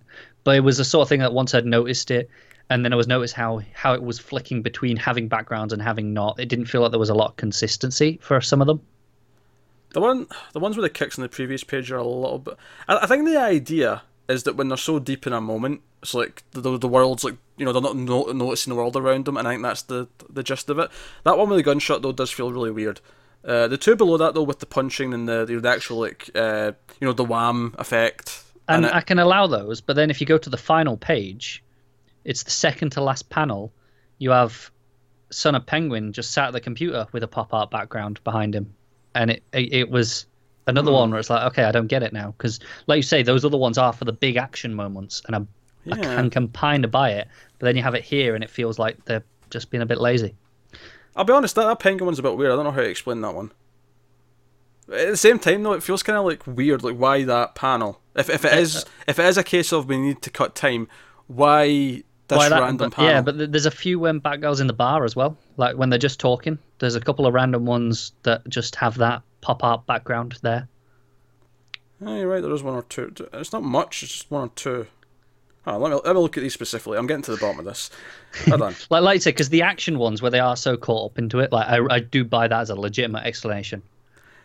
Like I would get it if it's a moment where they they learn something shocking or something, but that one's not. But it's the one after they learn it, isn't it? With the with the in the bar. Because it's where they have um, the, uh, what's her name? Talking about the the fertility clinic. Yeah, yeah, yeah. Uh, uh, but it's just Barbara's side that's like that. It's weird. I don't know. I, I can't. I can't explain it. That's what makes it stick out more when there's these odd ones that don't feel like they connect to it. That that's what makes me feel like it's a criticism rather than just a stylistic choice. It's At not the t- end of the world. At the same time, though, I don't. Like, I, f- I feel like you wouldn't do that if it, if it was a case of oh we're running out of time we have to because it doesn't make sense to me why how random it is like why is it one panel in the bar scene one panel on the last page you'd think it would all be towards the end or you think it would be all designated to one scene You'd think, but there's a lot of panels that just have blank backgrounds as well. There's there's another. I mean, the one next to that one in the bar has a, a plain background. Um, there's there's quite a few scattered throughout. It feels like he didn't have time to draw all the backgrounds. He drew all the primary stuff first, and didn't go in and fill in a lot of the backgrounds. And he was just went, okay, this one can get away with this color. This one can get away with this dotty one. hmm I'm not entirely sure. I don't know it's weird I'll be honest though it wasn't sticking out to me that much as I was reading it It was one of those things that it wasn't at first, but once I noticed it, it was bothering hmm. me. Honestly, I think the one with the gunfire is the, the the weird one that I think actually does feel off. Yeah. I don't think the other ones feel that bad. Like because it is just a close up of a head and it's like, well, it doesn't really matter what's behind them. It all doesn't matter, much. but it was a case of once I'd noticed it, it- those other ones bothered me a little bit. I'd almost rather were just blank to be honest. That's I think that's what it is. It's because it's the the stuff that pops out. I, I my eyes are drawn to it, so you notice it more. Hmm. Which is I don't know. It feels strange. I'll be curious to see if there's some of that in the next issue because I feel like if it keeps going for issues, it probably is a stylistic choice. I just don't quite understand it. Yeah, I don't either. Like like you said, your, your explanation for the ones in the fight scenes was good, and I'm willing to accept that as as a primary reason. But it doesn't explain some of these other ones. We'll see if we'll let's keep an eye out for it next issue, and we'll see if it keeps Yeah. happening. Because I, I feel like if it keeps happening issue to issue, I don't think it's a I'm running out of time thing. If it's constantly, it feels like it would be more Yeah. likely to be no. For some reason, this is the style they're going Yeah, for, okay. and I don't know. I don't. I can't explain it. Do, do any viewers, do you have any reasons as to why that might be there on the other panels? If, if you do, please let us know. It's the placement that's weird. Like if, it, if it's a moment where they just realise something, or if it's a moment where I don't know they get some heavy news or something like that. Like I can buy a reaction shot like that, having the whole background fades away and it's just the face. And Yeah. but some of the ones they've picked here feel really weird. So They do. They do feel strange. like you would use it to punctuate, and this doesn't feel like it's punctuating the right frames. you know, and then in the action one with the gunshot, it just made the whole thing feel murky. Regardless of that, I did quite enjoy the issue. So I did as well. I'm complaining about this little thing, but overall, I thought like the actual, the art that was there, all the all the primary focus stuff was great. Like I loved it. Yeah, yeah, uh, and I I think it's also again building like Batgirl's like immediate community and the sort of things she'll be up to and all, all that stuff. So, And it's still taking shots at the hipsters, so we can appreciate that. oh, I can always appreciate that. Uh, let's let's see what uh, Matt Matt said about it, shall we? Uh, starting to get a crush on Barbara, so Pete, watch out. Have I have what? Uh, this maybe tying into my Batman bias? I, I think he's just saying that you're you're so keen on, on Babs being with, with Dick that it's like you, you can't have Oh, Matt in right. the way. Oh, I'm not. I'm not worried. Sorry, Matt, but I'm not worried. Uh, Ethan's origin isn't what I thought it would be. The art was great, especially in the opening scene. Shame he's not here to argue this uh, this background. Well, no, the opening scene I think was very good. Uh, the middle part in the in the bar threw me for a loop, but the bar theme was funny. I don't like seeing her kiss Ethan a week after we saw Dick's relations with Shawn unfold. It's weird. Ah, mostly hitting the key. I, I do think actually on that it's worth noting that when we had um, Barbara called Dick in the last issue of this, it felt like it, they mentioned that they hadn't spoken in a while. Hmm. So I do think the, the the timings of these are a bit murky. I think that the the Dick and Shawn stuff happens after this, Okay. maybe, or the other way around. Maybe that this happens a while after that, and they don't speak again now until fr- from when that was to when. Well, it makes sense this isn't the same time because we know that the Batgirl and the Birds of Prey issue is happening at the same time as the Nightwing stuff, roughly. Oh, is it? Yes, because there was in that she checks his like his relationship status on Facebook. Well, it's not called Facebook, but whatever their fake version was, Yeah. and it says he's in a relationship. So it, it, that lines it up with that Right. time okay. period. See, I haven't been I haven't been keeping up with that. So if she's with the birds in Gotham at the clock tower, she's not doing this stuff at the same Yeah. time. Okay, no, that's solid. So I feel like we're getting close to a point where we could actually map out a lot of this timeline stuff. I don't want to. There's, there's too much. Maybe one day I'll just get bored and do it. It's too much. We're going to have one of those murder walls with all the, the string and the pins, and this goes to here and that goes to there, and I'd be down for that. so on. Anyway, that's Batgirl. That'll take us on to Teen Titans issue five, written by Benjamin Percy and art by Khoi Pham. Which you did not read, Connor. Am I correct? Uh, you are correct. Basically, I've been, as I say, in the last few ish- weeks, I need to cut down. Teen Titans is one of those books that I've been enjoying, and it's fun, but I don't think I need to have that great discussion. I don't feel like it gives me great discussion. Like, it's just solid every week, well, every month. He he says that and then lets me discuss it on my own. So I'll do my best, folks. Uh, oh, let me just get comfortable. Oh, Oh, we're still in for the long haul on this one, are we? Uh, no, we're not. It was, it was a really fun. This was the, the last issue of the, the first arc. Damian knows best, and the Teen Titans showed up at the end of the last issue to come and help him. And sure enough, they do. The, the whole Demon's Fist crew show up, and they fight. But they all stop when they revealed to them that they were all they were all kidnapped as kids. They, they were stolen for this purpose. They weren't handed over by their parents. So when Ra's comes into into the room, they're like, "Wait, we weren't like given up by our parents for this cause. Like you you took us," and they all kind of question their allegiance.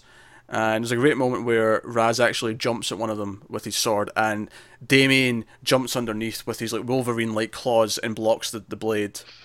And it leads to a great big fight sequence with all of them, and the, the Demon's Fist end up fighting on the side of the Teen Titans against uh, the League. Makes sense. So pretty fun stuff. Art's very good again, very colourful, very poppy, and even uh, Mara, uh, Damian's cousin, who is determined to become the new head of the league and all that, uh, seems to be regretting her choice at the end. Although Ra's does take her away against her will, so she's still with Ra's. That, that I'm sure that will be a plot point that comes up. That makes sense. Uh, but no, lot, lot, of, lot of great stuff. Uh, fighting scene is really good, and uh, some good banter. Because they all kind of pair off. You know how they all have like their own sort of counterpart on the Yeah. the Demon's Fist. They all kind of pair up for their fighting. Uh, and both Beast Boy and his counterpart.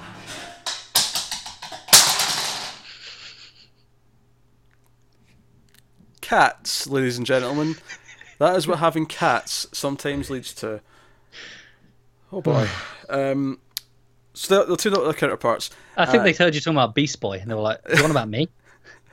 So Beast Boy and his counterpart, they both turn into bulls, and Beast Boy gives a line about it's time to get horny, which uh, you know he's. Uh, it's funny because throughout the fight, uh, the counterpart says, "Wait, do you not come with a mute button? Come on, seriously." Uh, Sounds like classic Beast Boy. Yeah. I feel like Well, it sounds like down- someone sounds, sounds sounds like someone talking to classic Beast Boy.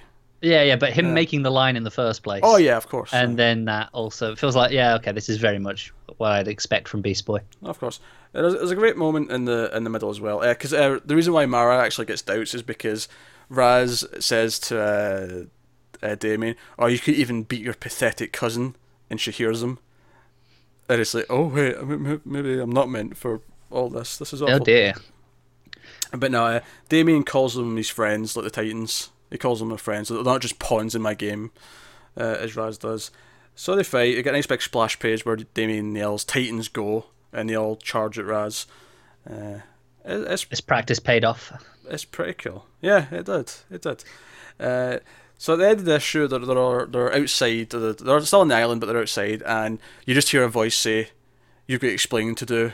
And it cuts to the next page. It's Batman. He's like Robin, and uh, Damian explains, "Ah, we're Teen Titans, and we have to do it on our own." And uh, Batman's like, "You know, it's not such a bad idea. You know, a, a team of your own age with uh, supervision could be a good idea." He's like, "Nope, no supervision. Dick Grayson had a had his own place when he was a Teen Titan my age. I should have the same. And it cuts to the last page, and the Teen Titans have their own Titans Tower, which is in the shape of a giant T. Classic Titans Yeah. Tower then. And they're all standing on the roof, and Wasn't the Titans Tower, the new Titans Tower in Titans, also a T? I don't think it was, was it? Did they not make that one a T? I don't think it was a T. All right. Maybe okay, I'm maybe, I- I'm misremembering. I don't remember it being a T like this. Though. I thought I thought they made it a T as well because obviously that's the classic T. But that, that obviously Titans are in Manhattan. I don't know where this Titans Tower is. They, they didn't mention, But they're not. and there was no like there was no Daily Planet building or like Nothing, nothing to signify the, the the city line. or obvious Gotham. Nah, it's just generic buildings. It's hard to I'm sure they'll tell us next month. hard to say. Nah, I'm pretty sure it's a different building than the the old Titans. But nah, they basically all just make a sort of pledge to like stick together. Uh, actually, one of the really funny moments is because he Damian's like, "Wait, how did you even find me?" And it's uh, you know his big pet bat that Yeah. that, that led led Batman here, and he's like, "Oh, stupid bat." But it's, it's as uh, Damian and Batman are talking, there's a in the background, Beast Boy's become a gorilla, and he's got uh, the big bat in a headlock. And it's just them like fooling around in the background, and it's just, it's just great. it's just great. It's fun stuff. Uh, no, I, I I really like Teen Titans. Uh, this was a It- it- solid conclusion. It sounds very much a good issue, but exactly what I expect the issue to be as a conclusion to this arc at this point. Ah, sure, but I'm going to keep That's reading not it. that- 'cause that's not a criticism. I'm still going to read it. I'm just not going to be as up to date. The exceptions to that will be, of course, the crossovers because Mm, yes. that's you know part whatever of issue of, of the story. So obviously, I'm going to be up to date for that. Uh, what did Matt think of Teen Titans? That's the question. Have a bit, of, bit of discussion with Matt now. kind of, aye, sure. Ending really predictably. Okay, sure. Yes, it wasn't uh, out of left field. It's kind of what I was just saying there, isn't it? Uh, Not I as a negative, but Yeah, I really enjoyed the Damian and Batman stuff at the end. Beast Boy's horny joke felt out of place. Oh, Matt, come on. That horny joke was solid. I, I nah, I sounds it sounds like Beast Boy to me. So Uh, I feel it will see the fist again. Yep, I agree with that. Also, Mara's dad was White Ghost, who became Ra's in the Resurrection of Ra's al Ghul uh, by Grant Morrison.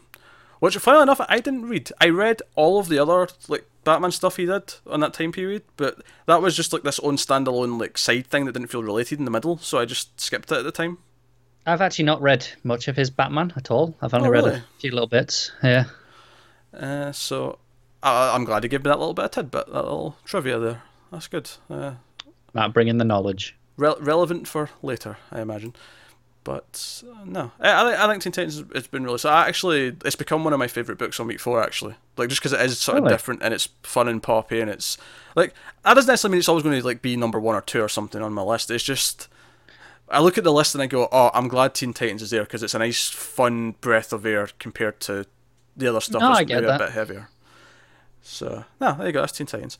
Uh, that will take us on to Blue Beetle issue six, uh, written by Keith Giffen and Scott Kolins, and art by Scott Kolins. Did you, you didn't read this one either, did you? No, I didn't. Again, for the same reason, where these two books they feel very straightforward in what they are. They don't feel like they're playing to the larger world that much. Teen Titans obviously is the exception with the crossover. I feel like I can read these later, uh, later and catch up, and it won't harm my impact too much. Whereas I couldn't exactly drop. I mean, I don't know. Like even even to a lesser extent, uh, Hal Jordan, the Green Lantern Corps, which obviously I'm the only one reading, but it feels like it has more impact and more weight uh, into the universe, which is why I want to keep reading that more. It's just it's kind of annoying though because you were the you were the Blue Beetle fan going into Rebirth. Yeah, I like it. I like the book a lot. I just it's it's not something I like. I, I don't know. I have the same enthusiasm for the book, which is what which is what I mean. I enjoy it more than I do Hal Jordan, the Green Lantern Corps. You're just making it very, very difficult to discuss this. I'm sorry. I just I've got Very difficult. It's it's Matt's fault for being away on week four. It is, it's partly Matt's fault. Well, let, let's let's blame Matt's wife. it's my, my, Matt's wife's at blame here. She's the one who Um, booked this trip. So, issue six. This th- th- this was um, Jaime kind of like confronting Ted and being like, "Right, stop your bullshit. Tell me what's going on." Ted's still kind of evasive. He's you know uh, Jaime's mother's there as well, and he's like, "Look, do you actually know what's going on?" And Ted basically admits that he doesn't think he can take the scarab off. It'll probably it's probably too fusioned into him at this point to ever remove it. He, he doesn't know of a way, and he reveals that he knew someone else who died with it, and Jaime, Jaime gets pissed off and he, he runs off. He leaves, um, and he's just like, well, d- let him go cool off. He he needs to blow off steam, and he'll he'll make the right choice. And Jaime's mother's like, and what right choice is that, Mister Kord? And he he doesn't answer, and. But they, they talk about all the you know the hidden tunnel that we had in the, the previous issue, and there's this thing trying to get to the scarab, and Jaime he sort of remembers the the thing after his mother, and it pisses him off even more. So he actually goes into the tunnel. He goes hunting. Uh, That's never going to be a bad move. no, in a pissed off mood, and he he kind of gets his ass kicked, and the the big bad green dude actually kind of pulls his like soul out of him. It's like it, ta- it takes him out of him, and then the evil voice that the green dude's talking to, which uh, might might be I'm not sure who it's meant to be. It might because whoever it is, this evil voice takes over the the like Jaime's body, the blue beetle, while his like soul takes over the scarab. yeah, takes well his soul's just kind of hanging in limbo, like just asleep, and the blue beetle like becomes chunky. It almost looks like the uh, the like the Hulkbuster armor from like Yeah. from, uh, Age of Ultron, uh, but you know blue beetle esque with all the blue and I, I wonder if it's the Reach controlling their suit. Po- possibly. Uh, and then this is when Doctor Fate shows up and says, "Right, I've tried to let this play out. I trusted that idiot Ted Kord. I need to step in." And it ends in a big, huge cliffhanger page of uh, Fate and uh, Big Bad Blue Beetle about to I square do off. like Fate. And it says at the end, next issue, Blue Beetle versus Doctor Fate. So Okay. Like I say, uh, the Reach is the one that seems the obvious choice for me. Like whatever. continue. Sorry, just distracted me for a second there. Whatever this green one is that you know that's taking him out of his body. Maybe it's because they want their suit back. They want the scarab, but they can't control it while he's there. He's fighting them. So let's take him out of the equation, and then they can have the scarab back for themselves under their control. Yeah, but Doctor Fate's there ready to. Also, I could be chatting complete bollocks. That could be nothing at all. What it is, it's just the most the, the thing that springs to mind. Yeah, yeah, it's very possible. It's very possible. Um, I, I enjoyed the issue well enough. It's kind of Blue Beetle's in a really weird place for me, where it's like I, I do enjoy it when I read it, but it's one that I always like. All right, yeah, I need to read Blue Beetle. It's always like right at the bottom of the pile, and it's always kind of like I enjoy the characters, but I don't like them as much as a lot of the other like books that I read. Yeah, I get that. It's I don't know. It's kind of, in a kind of a weird spot. I'll be honest. It is kind of one that I think probably would I enjoyed. I'd enjoy better than trade, reading Yeah. in bulk. Uh, but I'm, I mean, I had ten books this week. I, think ten's a nice number uh, for me on a weekly basis. So I'm not looking to cut anything yet. One once think- more new stuff I think I starts. had nine. Let's see what Matt thought of Blue Beetle. If he if he read Blue Beetle, I don't know if he did. Oh, I don't think he did. I think he. Yeah, actually, now that I'm thinking about it, did I vaguely remember him saying something about dropping it last time? I'll be honest, I don't remember that, but I vaguely, I vaguely remember. Yeah, he's, he's not got anything written down for it, so yeah, he's, he's not read Blue Beetle. Oh, that's fine. Uh, yeah, I was just, it, it, it's kind of fine. It's a little bit wordy at times, which I think is maybe why it does feel like a bit more of a, a stretch to read. yeah, Uh, but no, I'm I'm down with it for now. I'm, I'm curious to see how the arc ends because I assume we must be hitting the end now since it's issue six, going into seven.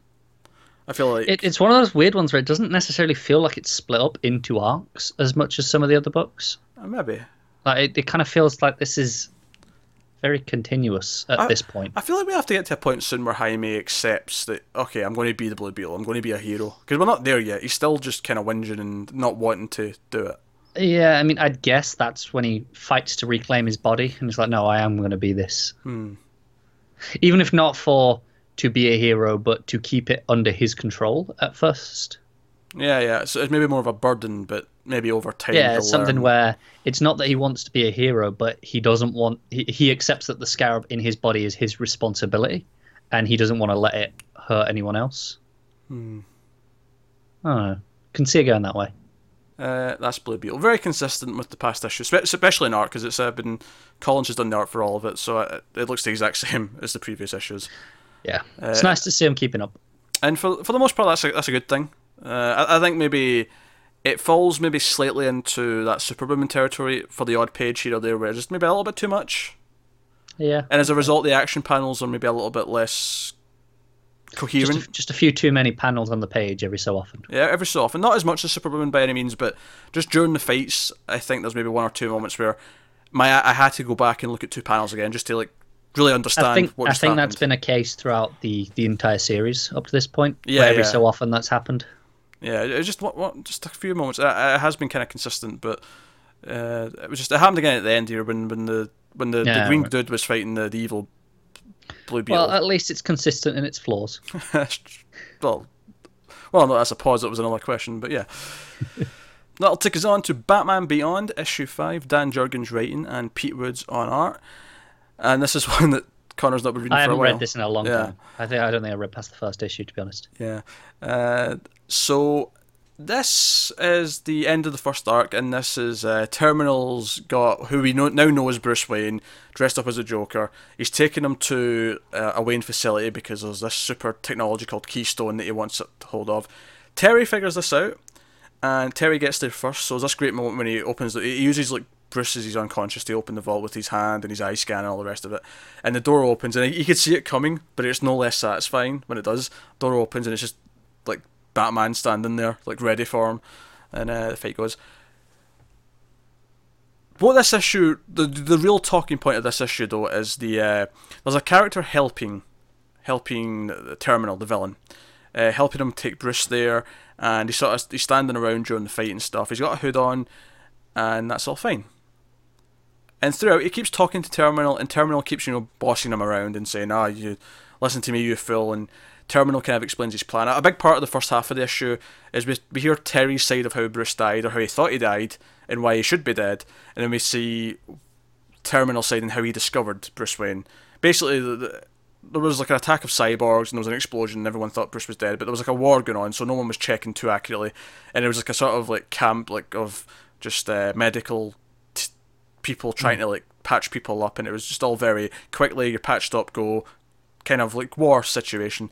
And Terminal noticed, really, you know, recognized Bruce Wayne, and that's what kind of led to everything that's been going on. And basically, that this figure, that this this figure, this guy in the hood, mysterious, he actually wakes up Bruce, and he says some things to him, and which I'm not saying just now because it leads into the reveal in a second. He says some stuff to him, and Bruce recognizes him, and then he he, he goes over to because they're up they're up high in a building. It's a you know a skyscraper, and he pushes Bruce, and he's like bed apparatus thing out the window, and he's like falling to his death. And you know Terry as Batman has to jump out and uh, rescues him as he does. And Bruce is like, "No, what are you doing? You're letting them get away. Let me drop, you fool," uh, as as Bruce will. And obviously, Terminal gets beat. Terminal's done as far as that's concerned. He's defeated. But he escapes. He escapes with this mysterious figure, and the mysterious figure, figure says something. Oh, that was a really dumb idea, boss. And he's like, "Hey, if you ever speak to me like that again, I'll kill you." And he's like, "Hand me that crowbar." Hooded figure picks up the crowbar and beats Terminal to absolute bloody death, and says, "How dare you use my name?" And in the last page, it's the it's the real Joker. There's an old guy, and he, he's beat this guy to death with a crowbar, and you can see it coming. But I, it's really pulpy and kind of schlocky. I had a lot of fun with this though. I was really into it. so Uh, what was it he said to, to Bruce? Oh, he said, um, "Hey, old friend, uh, I really like the makeup," or so. It was it was like a little tease, kind of like that, because he's he's got the Joker makeup on at the time, and uh, no, it's so. I just kind of like what this this arc has done. It sort of started off with like, "Hey, Joker's here, and he, they might bring him back to life," and it's like, "Oh no, it's actually Bruce Wayne. Bruce Wayne's okay." But then they've done this sort of like re-swerve at the end, where no, the Joker is alive and he's here. Yeah. And that's exciting. It's exciting to see Terry have to deal with the Joker, like the real Joker. Mm. Regardless of how he's here, or like, is it cheap that he's still alive and they've been saying he's dead the whole time? Whatever. I don't really care. Yeah, they were going to do it eventually. It's one of those inevitable things. There's I no. feel like this is the point where you point to Matt's button possibly because Batman. So so Well, Joker. Let's see. Let's see what Matt thought because Matt may. Because I, likes, I, I don't even mean that as a negative. I just mean Yeah. if you're gonna do a Batman story, at some point Joker's gonna pop up. yeah. Let's see. Let's see what Matt thinks because I can see him hating this actually. Hmm, interesting. However, Matt says, "So happy I'm reading this still. Feels like it's a continuation of the TV series even more now. Didn't see that coming till right before it did it. It was the crowbar. It was a nice touch. As soon as you said crowbar, I knew what was going on. Oh yeah, I mean, you say crowbar's Yeah. like, wait a minute, this is too similar to a certain event. yeah, yeah. S- A certain person getting beat to death. There's, with there's only one person in the DC universe who has a thing for crowbars. I wouldn't even say it as a thing. It's just that one. Well, well, yeah, it's just it's synonymous with crowbar though. Yeah, yeah. Uh, but no, it- it's a really fun thing. And do, you know what, do you know what I like about this is that Batman Beyond's separate from the rest of the universe, so we can have Joker. It doesn't feel like we're having Joker, if that makes sense. Yeah, You know, the, the real actual universe is like there's been no Joker for a while. And even though in Detective we had the, the gas moment, we know it's not actually him. he's been in Harley Quinn, Has, but been- again, that's a weird thing. Yeah, has he actually been in Harley Quinn? That kind of sucks. yeah, yeah. I, I was just praise. uh, What I was doing there is I was getting to the praising of saying I like that he's just kind of absent for a good while just now. Well, interestingly, I think Harley Quinn almost plays into the same rules as this, where it's it's kind of its own separate little universe at this point. It's not interacting with anything. yeah, and Harley and Suicide Squad doesn't really feel like Harley and Harley. Exactly. So it Joker's been in there, but it's kind of like, eh, has he? Well, I'm not reading that anyway. So all the same, I like that he's just complete. Like his presence is still an everlasting kind of like They're, they're saving him for the three Jokers Yeah. thing, aren't they? The burden on their heads. Yeah, that, that makes sense. Which is probably going to be the event in the summer. I imagine. They got to do it at some point. I imagine that'll be the event in the summer, but I don't know. Uh, we should know. Next month? I don't know because they, they they solicited that uh, that preview mag that free preview magazine to do. And the last Yeah. time they did this was just before they announced Rebirth, and then that was true. about Rebirth. So, but I don't know. I don't know if they. I think they've that may have been solicited for the same month as the book, so that may be May we're getting that. So we might not find out until. Seems weird because then we won't be getting the event till. Well, that's just us assuming that the summer event with Snyder's that. I mean, it could be an event I after mean, that. that's true. I mean, we're still due an event. They said three every three months, didn't they? Every quarter. So Oh, I I, mean, we're I- already. I, I think they're counting the button. Uh, do you think? Technically, it's not. It's a crossover, but just in the sense that it's like three months later, and it's it feels like Yeah, an I event. suppose. Yeah, that kind of works. But that means we're due one around, you know, June, July time. Hmm. So we could hear about it come next solicits. Oh yeah. Oh no. I, I no. I agree. We'll hear about it, but I'm just saying, the three Jokers thing might not be the one that's Yeah. in yeah. the summer. It, we were assuming because we know it's Batman focused that it might be that, but it may not be. Maybe it'll be next. Something else. Yeah. Yeah. So I, I don't know, but no, it's a fun issue. Uh, some some cool stuff. Not a lot of the supporting cast in this one. You, you see his Terry's brother and uh, his friend briefly for a second, but it's mostly him going after Terminal and the, the, the Joker thing. That that big revelation and the build to that is the main crux of the issue. But it's a super fun ending. It feels really pulpy, uh, and it does feel different to everything else. Uh, I will say, if I was going to have to start cutting stuff, it would maybe be this just because it's separate and not connected to everything else. But I have to say, I do enjoy this more than Blue Beetle now. I think Well, it's, it's that's inter- that's the same reason I was saying about I'm kind of cutting like things like Blue Beetle, where I'm enjoying it, but it feels more separate, and I feel like I don't lose as much of the universe if I lose it. It well, it depends how you look at it because I feel like that it is the universe. It's just it's focused on a very specific part of the universe. It doesn't really pop up in the other books. That, that's what I mean. It doesn't affect. It doesn't feel like it mm, affects the wider universe as much as some of the other books do. So obviously, those core books are the ones I'm going to stick with on a, a weekly basis, much more rigorously. but I'm consistently having a lot of fun with this. So for now, it's very very safe. Uh, good. if it goes, it'll purely be just because there's too many books on the week that it's out. But we're not there yet. I mean, I- I- Conveniently, week four is not the, the the lightest week, but it's not the heaviest either. it's the same as week three for me now. How is it?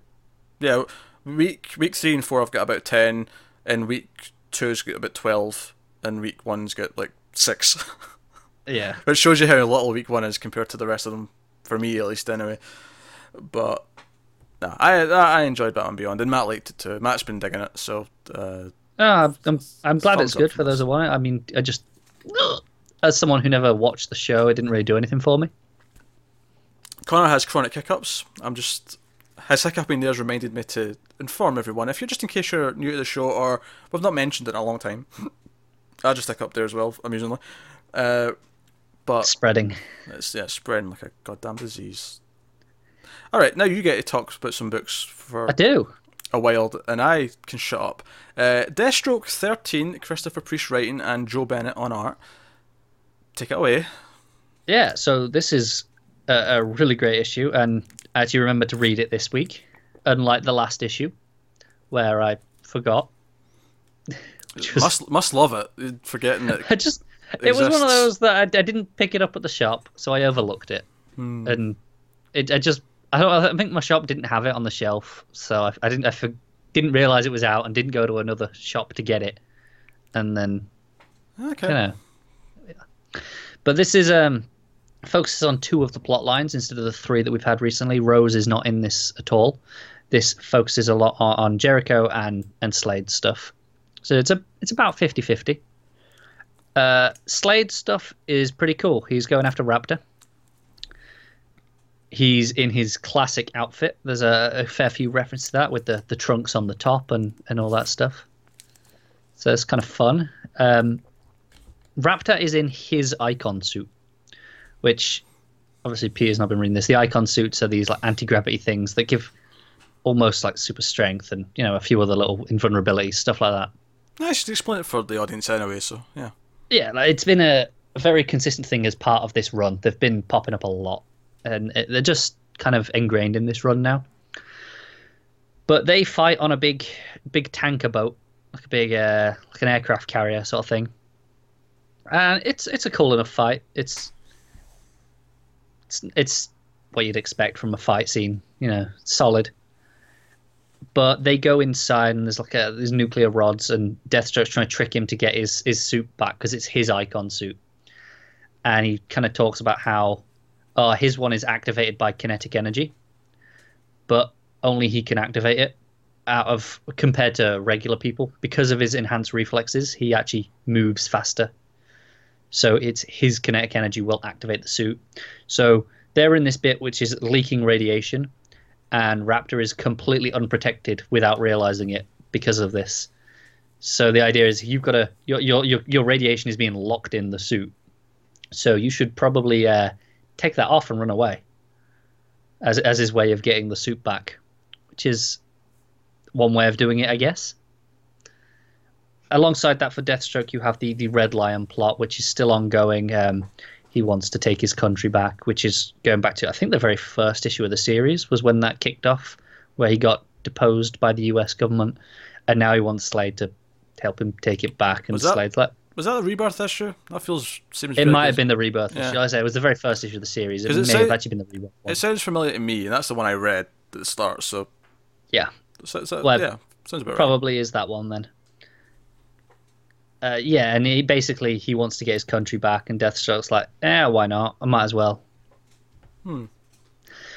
But uh, over on the Jericho side, we have him feeling very guilty about just everything to the point where he's possessing people and going into into a church and going to confession. Uh, he's confessing his sins through these various people. And uh, it actually starts really interestingly because it starts with him in this confessional, but you don't see him; you just see the priest and you know the other side blacked out because it's a confessional. And uh, he says all these things: "I betrayed my father, dishonored my mother, betrayed someone who loved me, destroyed a life." And and the priest's like, uh, "Don't worry about it. I hear this stuff every day." And he kind of walks out and goes, "Yeah, from me. I, I he just possesses different people and goes in every day to uh to confess the same sins." Which is uh is really playing up his stuff there and his fiance keeps reminding us that they're getting married in like a week or 12 days or whatever it was. I don't know i think it was the 12th in a week's time. And it keeps reminding us this and jericho has to rush off a lot and play with his icon suit because he's feeling guilty so he's got to try and save people. And then it cuts at the very end it cuts very soap opery his fiance has just slept with Slade, his father. Oh dear. Yes. So it got real, real family soap opera at the end there, but it's the first time in a long time their plot lines have intersected. So that's really nice to see that finally paying off. And uh, I'm really looking forward to seeing the reactions when he finds out. Here's, here's what Matt thought, uh, so you can counterpoint him. Uh, another issue that when it ended, I wasn't quite sure what I read. Jericho is being well used. Love how Slade plays Raptor and Priest actually using Raptor like he was used in Nightwing. Art is consistent and they nailed the expressions. So Yeah. The the only thing I'll disagree with is his first point of where he says he's not sure what he read. This felt like a much more straightforward issue than most to me because it only juggled the two plots than three. I think the the only thing like was it did jump around a little bit, but unlike most times where it just gives you uh, a you know, I think it was back in the rebirth issue. I was doing it as, then as well, where it would cut to to a black panel and give you like hmm. a, a headline, and it would be a different time period yeah, I remember. these actually date them. So the first one first one says the fifth, then the next one says the second. So you can kind of chronicle it a bit easier than normal, where often they're just words. Like one of them here does say just date night. I wonder if that's uh, a reaction to maybe like feedback from the first like It, it Several could be. It's interesting that not all of them do it, but some of them say, "Oh, the six years before at the end." There's a little flashback with some Jericho stuff going on there, and but some of them just say love, and but the first few actually have specific dates. So I guess it's a little bit easier to follow in that sense. But it's a, it's a great issue. I'm loving the series, and I'm looking forward to seeing where this arc goes because, as as Matt told us last issue, he ends up blind at the end of this arc, and it still feels like we have no clue how that possibly gets to that. he's playing the long game. He is, but we were expecting it to be the end of the arc, so there's another another like four issues. So be interesting. Well, uh, that'll take you on to Hal Jordan and the Green Lantern Corps, issue 15, Robert Venditti and Ethan Van Sciver, uh, who's on the art. This is about eighty percent pure fun. And the I'm just, I'm just, I'm just thinking to myself, maybe I should have alternated between the ones that was just me. I was just you. thinking that earlier as well. Well, it's because it's, it's, because now. we, we had the old order and I just kind of left it, and now it's just occurred to me that I did three in a row, and then Yeah, you're no, just I'm doing two in a row. We could have alternated, like started on you. We could have, Yeah. we could have done this better. That would have been smoother. I'm sorry, people. We'll, we'll keep this. In. It's because Matt's not here. Because if Matt was here, at least most of them would be two of us talking about each one. Yeah, because there only would have been you for Blue Beetle. Because Matt didn't read that. Just me for Blue Beetle, but we're both talking about Teen Titans. We'd Yeah. both talked about Batman Beyond, and then both of you would have talked about Deathstroke. It'd just be Hal Jordan that would. So it Blue would just be Beetle. Hal Jordan and Blue Beetle. That Yeah. would have just been the one of us. God damn it, Matt. It's all Matt's fault. He had to pick this week. It couldn't have been week one when there's less books and they're all ones that we're both reading for the most I part. What a bastard. Maybe I'm just I'm just enjoying petting the cat. You talk about Green Lantern. it's very loud, that cat, actually. Uh, oh, is it? I'll just get closer. Bloody annoying bastard of a thing. Is that the one that's been causing havoc? I, I don't know. It was in the hall. It's in a different room. I'm going to have to go check what the carnage is when we It, finish. it is often that one, so it just. It's a I fair know. assumption. I feel like the loud noises tends to be Garrus because he's the slightly younger one. He gets up to more mischief in that sense. It's got a bit more energy. Aye. Uh, Fire, Firefly there's a bit more mischievous in his ways. He's very clever. He's a bit more. He plots a lot, I think. Oh, he isn't plot. Wesker's the plotter. Wesker's the uh, the mastermind. Firefly is more like the uh, the one who seeks attention and is more of a goof, whereas Garrus is the one who causes the proper trouble. He's the one that starts the fights and usually causes the noise that you're hearing out from other Aye. rooms. But we've digressed here from uh, Hal yeah, we, Jordan. we, we and- were talking about comics. Uh, yeah, so Hal Jordan, the Green Lantern Corps, number 15. Yes, so like I said, 80% of this is great. 20% of this is Hal Jordan, which is less than great. That's really just sorry. He's just holding the cat up and nodding the cat in agreement for the for the audio listeners. Yes, yes. It's very strange. No, pay attention, Firefly. Pay attention, Firefly. Christ. Well, Well, there's no cat lanterns in this one, unfortunately.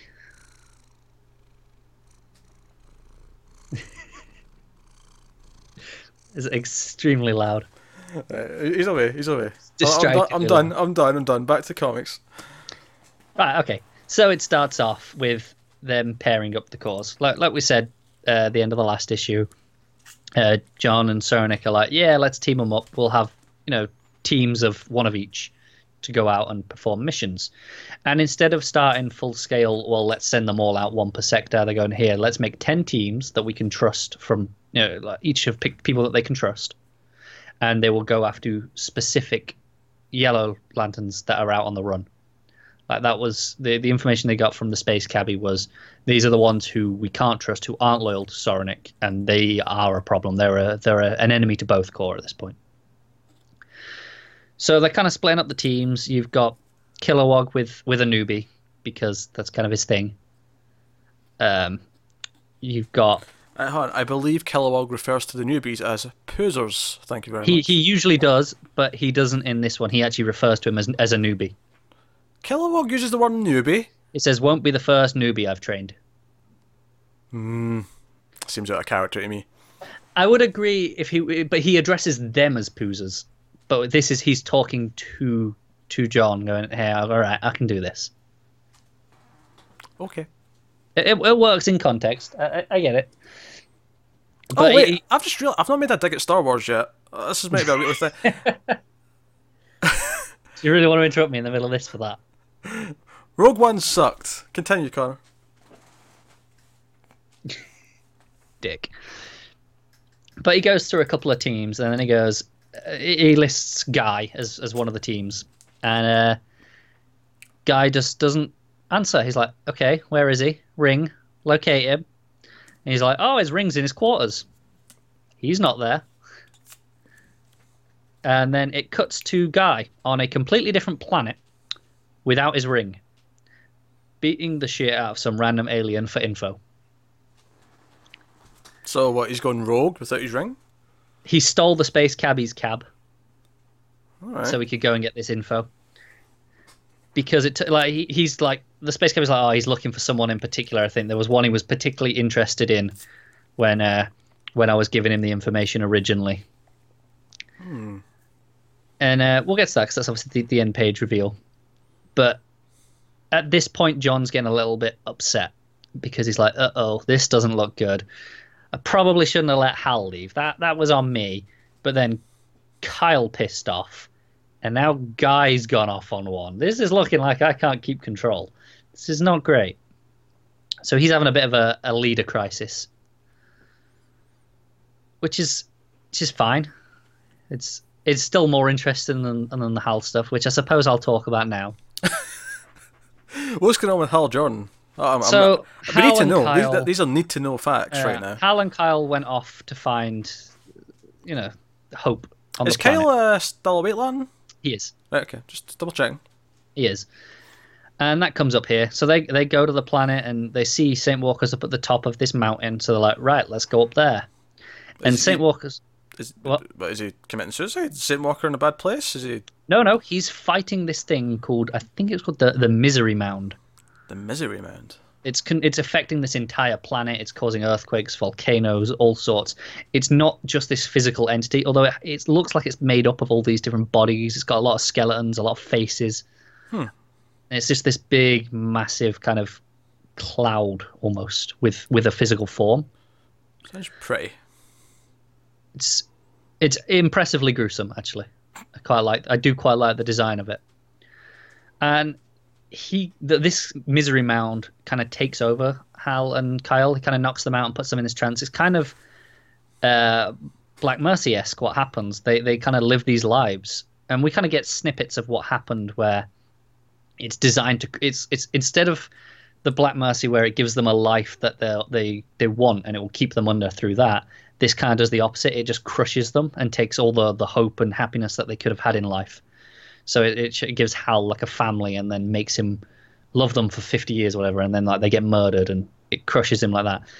The problem is it shows us all of this for both of them in one double page spread.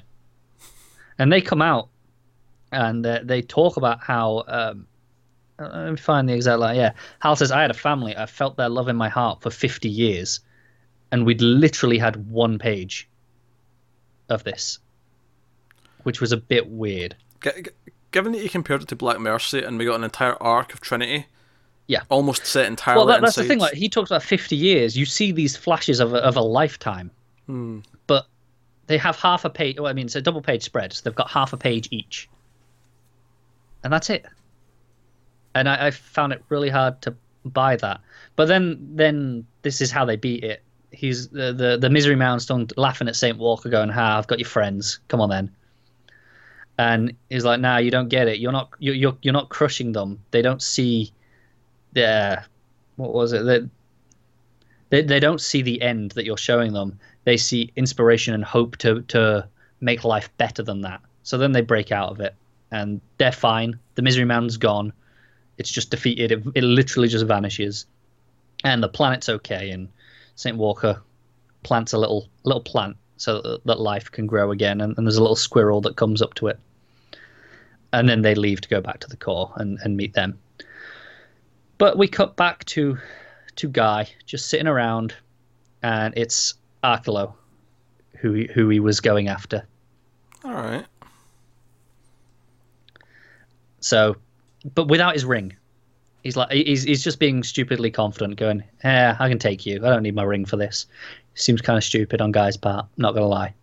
A little bit. A little bit. Yeah, but the art is fantastic. Van Sciver's great. Oh. I, I don't doubt it. Sciver was always one of the, the good Green Lantern artists. He, he always was, wasn't he? He has been for a long time, and I'm, I'm kind of surprised he's not like doing something else now, just out of.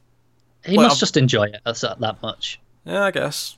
I guess he must. But it, it, it does look great, and it's it's hard to argue with that. Like there, there's a big panel where Arkillo shows up, like the the first like time he's revealed, and he's just so dominating on the page, hmm. like towers over Guy. It looks great.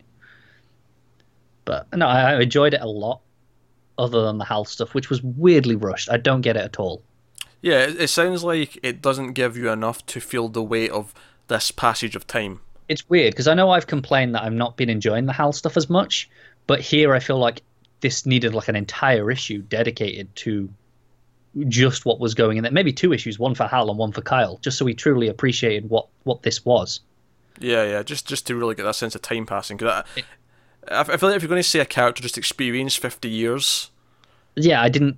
Uh, uh, it's weird because it's it's something that's not important in the long run of the story because the point was let's get Saint Walker back.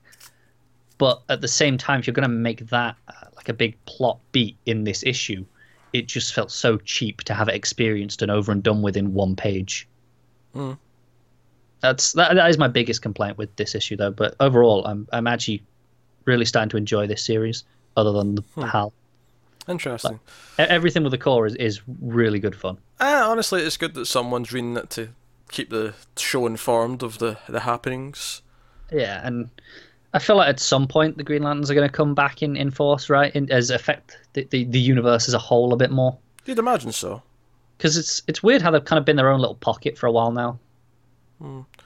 Well, we know that uh, Simon and Jessica are going off to space for the arc they're starting in May. Oh, are they? Yes. Are they going to find the Corps, or are they just going to space for something else? I, I think they're going to train in Noah. It's on Mogo now. Oh, is it on Mogo now? Okay. Yeah, yeah. Mogo is, is their base at, at Sector Zero. Alright, fair enough. It shows you how much. But I, I believe they are going for training, so presumably something is wrapped up in that book for that starting. Yeah, that would make sense. I mean, by that point, they should have. Sorry, the the button just vanished, Oh, I hit spacebar by accident. Oh, that's my fault. and I, I was really disturbed. I was like, I, I feel weird without Matt having his button there. It's a part of him now. It is. Yeah. I've, I've, grown, I've grown so used to it that as soon as it wasn't there, I was like, that's not right. Um, all right. Is that is that? Uh, obviously, Matt's not reading this either, so No, no, it was really good though. Okay. Uh, that will take us on to Supergirl being Super Issue 2. This is the last book of the week. This is at the end because it's a mini. And we're back to. We can end with something we both read, which is nice. That's a fun Thank thing. God for that. And it's it's been a while since we've had this, right? Oh, yeah, because much like the Dead Man mini, this is uh, every two months, and we get a nice double size 48 page issue every time. And the first issue, I believe, I don't know if we all picked it, but certainly some of us had it uh, as our number one p- book of the week. I honestly don't remember. I'm pretty sure I did. I'm thinking think- you did. I don't think I did. I think I had it high though. Either way, we all liked it. It was, it was Oh, very, definitely. very good first issue, and I think this second issue continues. it. I think it might even be a better issue. I think it might be as well. That said, I struggled with the first few pages because like, wait, what's going on? Because it had been two months since I'd read the last one. Oh, I didn't honestly. I, I felt like I remembered quite well. Really? See, I didn't. I, I, I, was completely like lost for a few pages where I was like, what's going on? you should have a, you should have given it a skim like the last issue. Just give it a quick skim. Ah, maybe I should have done, but I didn't. And that maybe that's on me, but I don't have to do it with any of my other books. But I, I, I didn't have to do it with uh, Dead Man at any point. See, I did though. Interesting. For both issues two and three, I went back and just sort I didn't read them proper. I just sort of skimmed through the last issue just to refresh my memory because there was so many characters and stuff. But anyway, so yeah, there was an earthquake on the sort of the track because they're part of a, a track team, and this issue was not what I thought it was going to be at all. So our friend is in the pit that's created from this earthquake, and Supergirl, you know, Kara runs down. I shouldn't really call her Supergirl because she's not Supergirl yet, but she runs down to to grab her, and she's got a hold of her. But something weird starts happening with her powers. Her hand sort of glows yellow to show us that something's wrong, and our friend falls to her death. Yeah. She doesn't Yeah. save her, and this issue is actually quite a.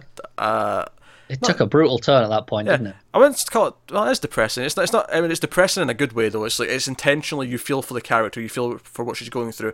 And the first issue did such a good job of setting up her and her two friends, this trio of friends, that when her and our other friend who's still alive, like when they they're kind of like texting throughout this issue, and they're both like we see, we see how Kara's dealing with it. She's eating a lot of cereal and not any proper food, and it gets to when they finally actually meet. It's like right, let's meet up at the burger place. And we, again, this burger place was established in the first issue. It's, it's, it's almost like a good movie in the way that it's established all the key things that we need to know for the arc Yeah. and it's using them all again. And it's them sitting down and they, they have all this just this fun. They, they end up being there for hours because like Kara says she's not going to eat, but then we see like it says like five milkshakes later, and she's having a cheeseburger with fries. Like it, it implies that they've been there for so long that she does eventually have something to eat, just to show how long that lasts.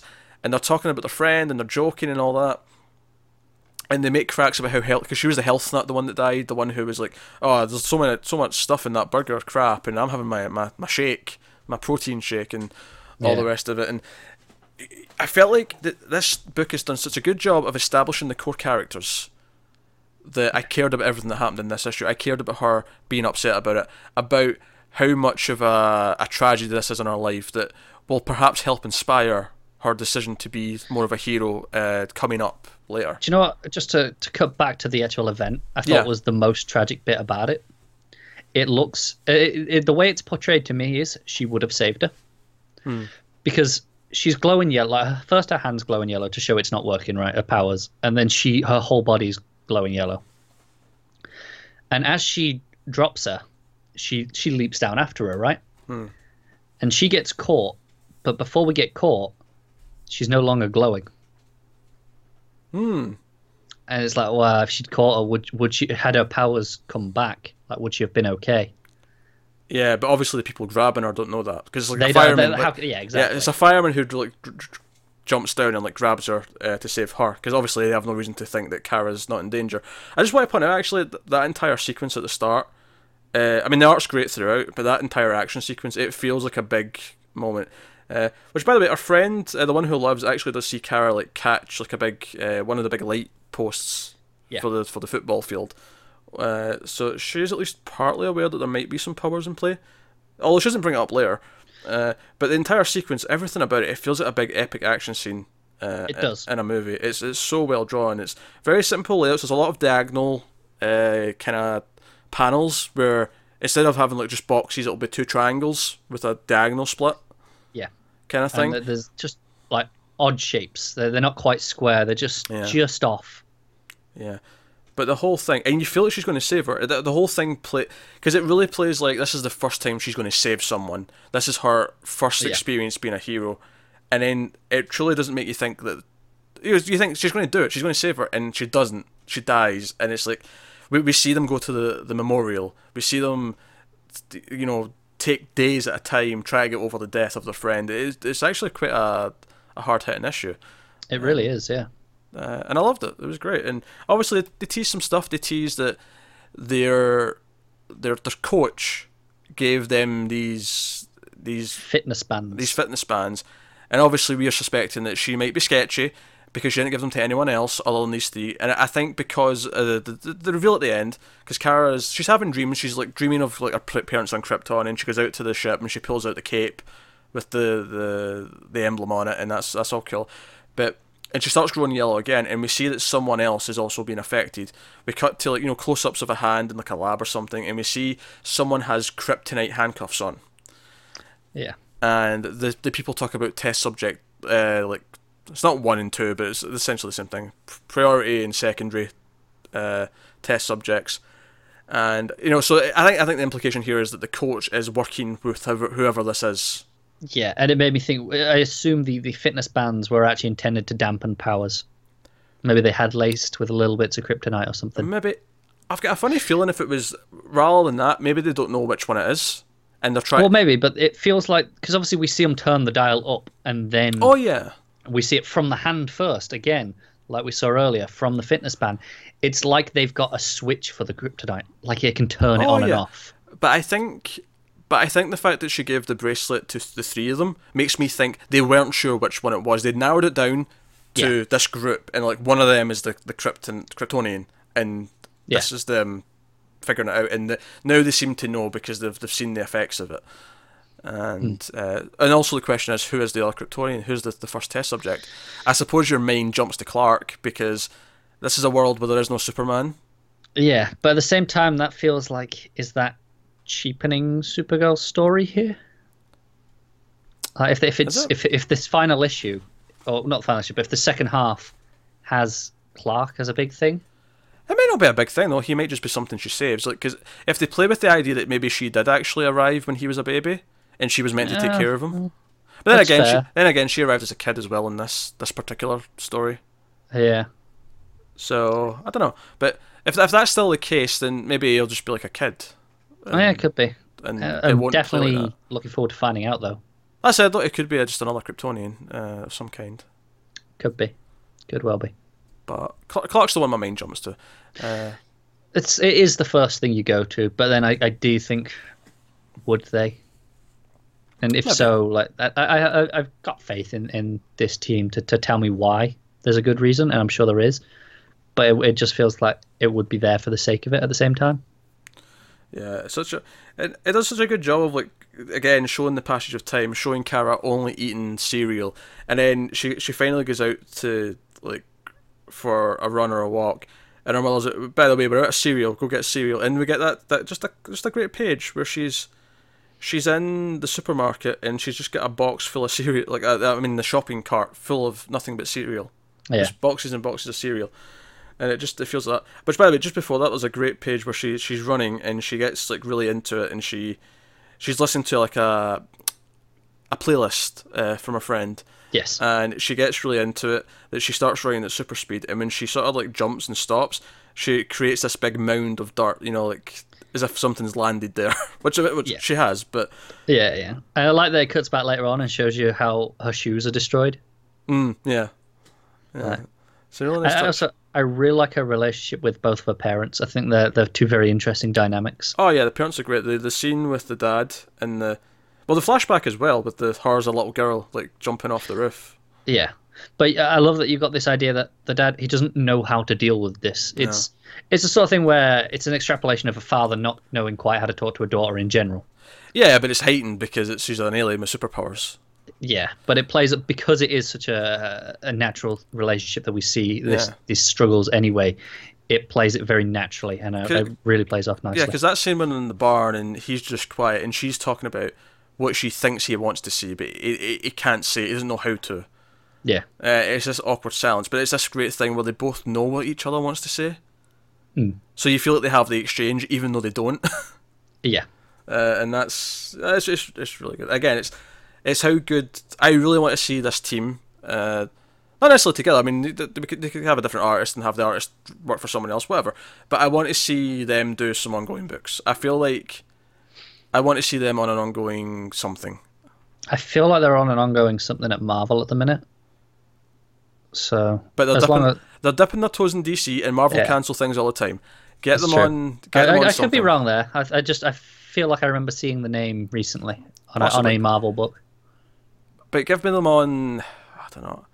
I don't want to say something big like an ensemble. I feel like their strength here might be on a smaller These these small character moments. Yeah, So maybe I don't know.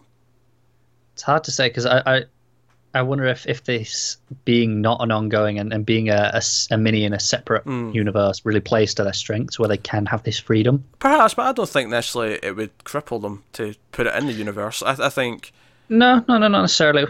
because they're doing double-sized issues uh, every two months, so they can do a monthly book that's regular Yeah. sized. But Yeah. I, I have no doubt. I, I just I feel like the writing here's so good. I want to see them do more stuff at DC. Did Matt read this? Matt did read this. Oh, What did Matt think of this? Where are we? that's a Superman family book, so he loved it. What a heartbreaking issue. Despite having a superpowered main character, it feels the most real. Hmm. The relationship is what makes it work so well. I don't think Jen is gone. Hmm. Well, they do mention that there's no body, don't they? They, they do, admittedly, yeah, they do. Uh, which which might actually get it, it might give her like if she gets a chance to save her and like correct mistakes, perhaps it could give her something. I don't know. Uh, her dad is basically Ron Swanson, and I love it. Uh, we said that last time actually. We talked about how dad was like that, uh, and he mentions the earthquake scene is very cinematic, uh, echoing what we said. There you go. So, no, that's uh. We're all in agreement on that one then. Yeah. No, that was a great issue. Uh, it's, it's really good. I, I really want to see them give, being given an ongoing book. Uh, I, th- I think it's just a case of putting them on the right one. Pick pick uh, Yeah, yeah. pick a character that suits them, whoever that may be. Whoever that may be. Uh, but do it because they're great. All right, so that was the last book. It was. Which means that takes us on to our sort of week wrap up, which is uh, favorite art, favorite panel, favorite cover, uh, top five books of the week, all that stuff. So we always start with uh, favorite panel. I'll give you Matt's first, so that because he's written it down and we need to think about it. Uh, his favorite panel is the page in Wonder Woman with the snake questioning who she is slash was. Eh, it's okay. I can I can see it. I can see it. Yeah. Um, for me, this is a tough one this week. There's a lot of, a lot of really worthwhile stuff. Honestly, though, I think I think I'm going to have to go with Supergirl being super, and I'm going to have to go with the the page with the where, where she's got the, the, the blanket on, and it's like the face of her, her friend falling, and it's just it's all drawn into the blanket. Yeah. 'Cause yeah, it- that's a great page. It's a great page, but it, I like it because it it's like it's her wrapped up in all of her current problems and how consumed she is with it. It's this is both on a Yeah. like a visual and a thematic level. It's just great stuff. So no, that's that's what's getting my my panel of the week. That's fair. Uh, mine is also from Supergirl being super. Slightly earlier, it's the scene after the, the paramedics have caught her and they're holding her back, and you can just have the, the look of just utter distraught on her face. Hard to argue. Hard to argue. Uh, best cover of the week. Uh, Matt picked. He actually gave us two. He, he couldn't decide. He said Deathstroke or Batman Beyond. So uh, take take your pick, I suppose. What a cheating bastard! Uh, I know, that would ne- that would never ride if he was here. Oh no, it wouldn't. No, I'd, I'd demand an answer. I'd demand it, but I can't demand it because he's not here. Hmm. Such a so, so, so such a cheat. Um, what's your favorite cover of the week? Wonder Woman. I think it's quite easy actually. I can see that. I can see that. It's it's the only one that uh, when I glance at them in a lineup, that just draws my eye instantly. It does. It does. I'm, I'm probably going to have to agree with that. I, I don't think any of the other ones stick out quite in the same way. Not that the rest are bad by any means, but just it's the one that It's catches so your eye. distinctive, isn't it? Yeah, which I think I always prefer that in a cover over just lots of things happening. Yeah, and this one it really plays. There's literally just the one image. There's there's nothing. There's no background. It's just one figure, and that's it. And it tells Oh. you everything you need to know. Matt, Jesus Christ, you cheater! He's cheated with the art as well. Oh, this bastard's having words when he gets back. I know he's got a slash. He's, he's got this book slash this book. We don't do that. When have we ever let him do that? We haven't. That, that he's he's got Supergirl being super slash Wonder Woman. Cheating, cheating scum is what that is.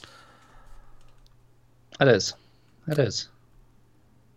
As for my art of the week, uh, those are both solid choices. I, it's hard to. I'm, I'm just scanning through all the other ones to see if anything stuck out to me more. Probably not. No, I'm going with being super. That's fair. That's like my second or third. My, my two and three are alternatively like the the Supergirl and Wonder Woman. I'm torn between the two of them. All right, what's your favourite then? My favorite is actually uh, Hal Jordan Green. All right, okay, okay. Can't speak to it, but uh, Yeah, you, you know Van Sciver's out well enough to know that it's it's oh, a yeah, solid pick. Yeah, yeah.